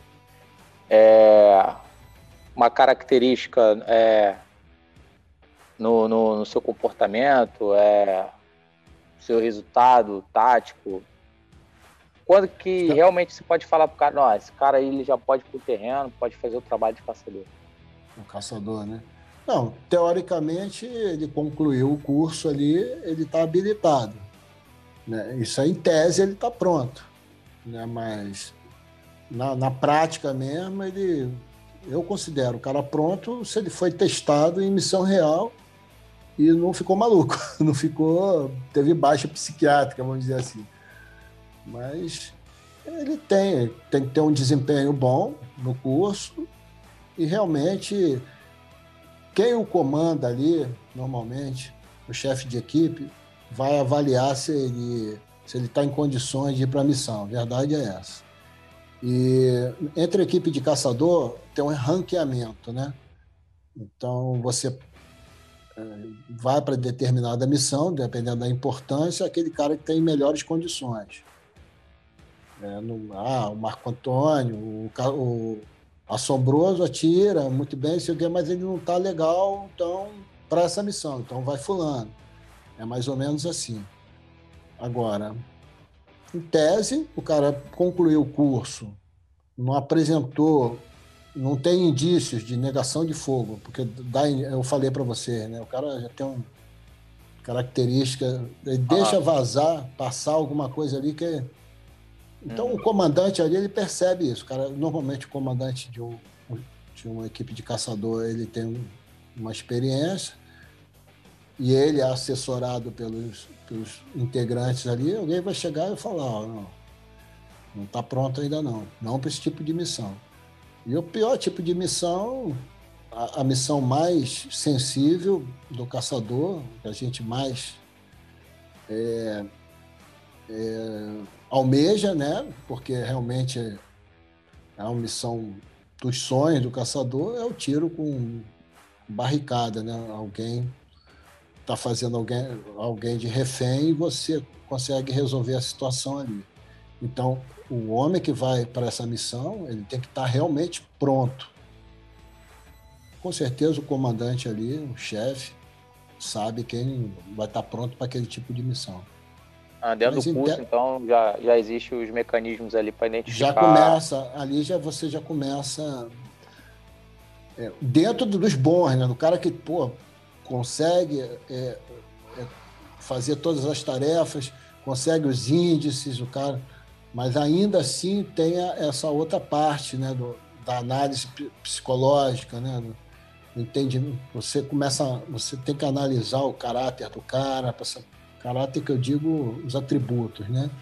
Da área afetiva, sim, sim. se estão tudo sim. em ordem, se aquele cara realmente. Porque o cara pode ser muito bom, cumprir todas as tarefas ali, todos os requisitos de um caçador, de operações especiais, inclusive, mas tem alguma coisa ali que, para aquele tipo de missão, pode ser que ele não seja o melhor, ou não seja o, o mais indicado. Mas, na prática, mesmo um caçador pronto, no pau da goiaba, é aquele que foi testado em missão e se manteve ali com a cabeça em ordem depois do tiro, do primeiro tiro. Sim, é importante, é porque existe vários cursos no qual o militar conclui, né? E muitas das vezes ele não tem aquela, não tem a capacidade para executar aquilo que, que ele aprendeu no curso, né? apesar dos testes, apesar de tudo. É. E eu dou, dou um exemplo como, né, é, como foi dito anteriormente, operadores que negam fogo e tudo mais. Né? Isso é, é histórico, saber. né? A, ne a, a, negação de fogo é histórica, isso aí vem desde lá das guerras napoleônicas e tal. Sim, sim. Ok. Nessa parte aqui, o senhor já está aí na reserva há algum tempo. É, sente saudades dessa atividade, Sargento? Assim, eu, a maior saudade que eu tenho é do ambiente, né? Em geral, não é só da atividade de tiro, não. Porque eu atirei muito, é bom atirar? É bom atirar. É bom saltar? É bom saltar. É bom mergulhar? É bom. Se bem que eu continuo mergulhando aqui fora. É, mas é o ambiente das Forças Especiais que é muito bom. Né? Isso é realmente, eu sinto saudade dessa, daquele ambiente, né? Que foi, foi, aquilo foi minha casa por 30 anos, né? Pô, os caras fantásticos, amigos mesmo para sempre, os caras que aquilo que eu falei, é, quando a amizade forjada nessa, naquelas situações que eu passei, são para toda a vida, são homens que realmente você pode confiar. Em alguns mais ainda, né? Que, é, alguns você tem mais afinidade ainda. Mas quando você sai pela porta do quartel já sem a farda, pela última vez ali, né? Aí eu sinto falta daquele ambiente. Isso aí não tem como. Eu acho que não tem um que saiu, que saiu das forças especiais, foi para inatividade que ele não sente falta daquilo lá? Sente. Eu, ó, meu irmão está aqui, da minha casa, né? ele mora em Portugal. Ele serviu aqui na tropa convencional aqui do Rio de Janeiro. E, nossa, ele sente uma saudade extrema. Mas também ele, ele é vocacionado, né? Ele sempre gostou da atividade. Ele queria, inclusive, ter ficado no exército, ele uma, não conseguiu estabilizar, e aí ele seguiu a vida dele. Mas, nossa, ele sente uma extrema saudade do, daquele ambiente, né? Porque o ambiente é muito bom. E nas forças especiais, então, viaja o Brasil todo, viaja o mundo. né, atividade de salto, de, de náutica. Então é muito salutar. O, a própria o, treinamento físico militar é legal. Então, do ambiente, eu sinto saudade sim, daquele ambiente. E de algumas atividades também. Então, Sargento, é, devido aí aos feitos do senhor, é, deve ser comum o pessoal perguntar sobre o número de baixa, como e tudo mais, né, a respeito do, dos feitos. Como o senhor lida com esse tipo curiosidade? Olha, eu não vou fazer juízo de valor aqui, não vou julgar é, alguém que comente sobre isso, que fala sobre, fale sobre o número de baixas, comente fora da, da, do seu do seu grupo ali, do, fora da instituição, que comente isso aí. Cada um sabe da sua vida. Agora, eu, eu, né, meus números estão no, nos relatórios militares. Meus chefes sabem. Eu não vou ficar falando por aí. Né? É claro que eu sei. Né? Essas coisas ficam na, na nossa cabeça. Né? Mesmo se você querer, fica. Não tem como. Né? Você está tá tratando de um assunto importante, né? É vidas, né?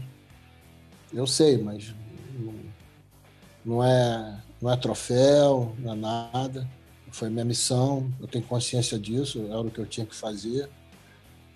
Agora, a, o, o que eu mentalizo é o número de pessoas que eu salvei, né? tirando né, um assassino do caminho delas, por exemplo. Então, há quem diga, né? Há quem faça até contas aí de que um, um, no número de vítimas que o marginal faz no seu ciclo de vida, né? Uhum. Tem um, eu não sei se dá para mensurar isso, mas é bastante gente, né? Tirando a vida, inclusive, de muita gente. Quando você tira um assassino de, em potencial efetivo de circulação, na verdade, você está salvando vidas. O objetivo é salvar vidas. Ele está ali no meio. Ele está no meio. Ele é o causador. Né?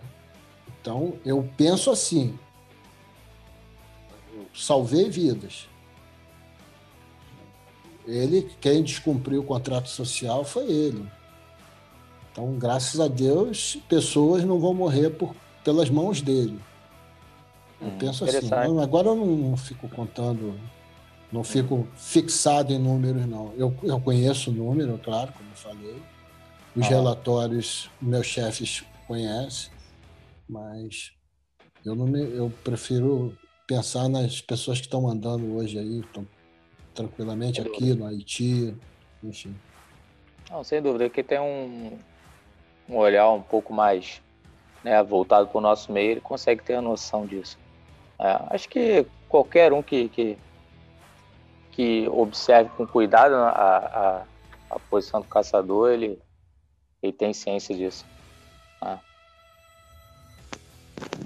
É, Sim, e, e, e, Sargento, é uma, uma coisa assim que veio à tona, assim, que acaba vindo essas, essas histórias aí, é a questão quando surgiu a quebra do sigilo do senhor e tal, aí começou a surgir esses tais números aí né, que não, não se deve confirmar, como o senhor mesmo já, já mencionou. E muito disso aconteceu por causa da quebra do sigilo do senhor. Né? É. Eu já vi números assim. Rapaz, cada um bota o um número ali. Mas é que eu digo, são todos fantasiosos, porque os relatórios são secretos. E, que eu saiba, só Deus consegue ler minha mente. Então, o resto é. O resto é especulação, pô. O resto é especulação. É, há uma estimativa para determinada, há uma estimativa para determinada missão, assim, então o pessoal consegue fazer uma estimativa por causa de de informações que chegaram na, na área e tudo, mas não consigo, pô, como é que vai somar, como é que vai fazer essa equação e tal. para colocar na mídia. Não, isso não existe. Ninguém, caçador nenhum fala isso. Não tem como. Não tem. É, na, reali na realidade, Sargento, é aquela velha pergunta, aquela. Pô, muitos, maioria, é, acaba fazendo esse tipo de pergunta, mas é aquela velha coisa, né? Não, vai, não se cria prova contra si mesmo. Né? Então, é. é um assunto praticamente tabu, né? Não se deve nem se. Isso aí fica para todos, né? Não se deve nem se perguntar, tanto para um caçador, um policial, um militar. Ah, para ter uma ideia. Não é um tipo de pergunta que se faça. É, para ter uma ideia, quando acabava a missão lá no, no Haiti, aí o, o informante trazia lá o resultado da ação. Aí eu podia chegar lá, pô, quantos alvos foram abatidos lá, não sei o quê. Eu podia chegar para o inteligência lá e perguntar. Eu, eu nem queria saber. Eu tinha na minha cabeça assim, uma, uma ideia, mas eu não ia lá. Ah, pô, tipo, ah, vou botar a marquinha na coronha aqui, não sei o quê. Não, pô. Segue a vida, pô. Segue a vida. Quantas pessoas foram salvas ali? Ah, isso. Quantas meninas de oito anos não foram estupradas, como era em Boston? um lugar lá em, em, porque o Haiti ele é muito de Porto Príncipe, né? Ele é muito de, de sublocais, assim, nichos, nichos, nichos de, de, de, crime, de crime, né? De criminosos. E tinha local lá que todas as meninas daquela localidade, quando chegavam uma certa idade, eu estou falando de 8, 8, 10 anos, estupradas e prostituídas por bandidos. Os caras extremamente cruéis. Eu, aí eu pensava assim, poxa, é, a, a, o bem que está sendo feito ali naquela região quando esses indivíduos eles são tirados de circulação. É isso que você tem que pensar. Você não está fazendo nada demais, a não ser. Você não é um problema. Você faz parte da solução. A verdade hum. é essa. E você diria que em retrospectiva, tudo que a gente conversou aqui e tudo mais, você diria que você se sente realizado em tudo, pessoal? Sim, sim, sim. Tem um, tem um escritor americano, acho que ele é americano, que ele fala o seguinte: o homem realizado é aquele que é, amou, ama, amou, né? Uma boa mulher e matou um homem mau. Eu sou extremamente realizado. Muito bom. É claro, tá, que, assim, eu, é, a minha mulher, eu amo minha mulher, ela é muito boa, uma pessoa muito boa. A gente vai dar por encerrado aqui. A gente chegou ao nosso final aí. Só quer deixar mais alguma, alguma palavra aí antes de eu fazer o encerramento? Não, eu queria agradecer a vocês aí pela, pela paciência, por estar escutando a história aí do, do velho aqui.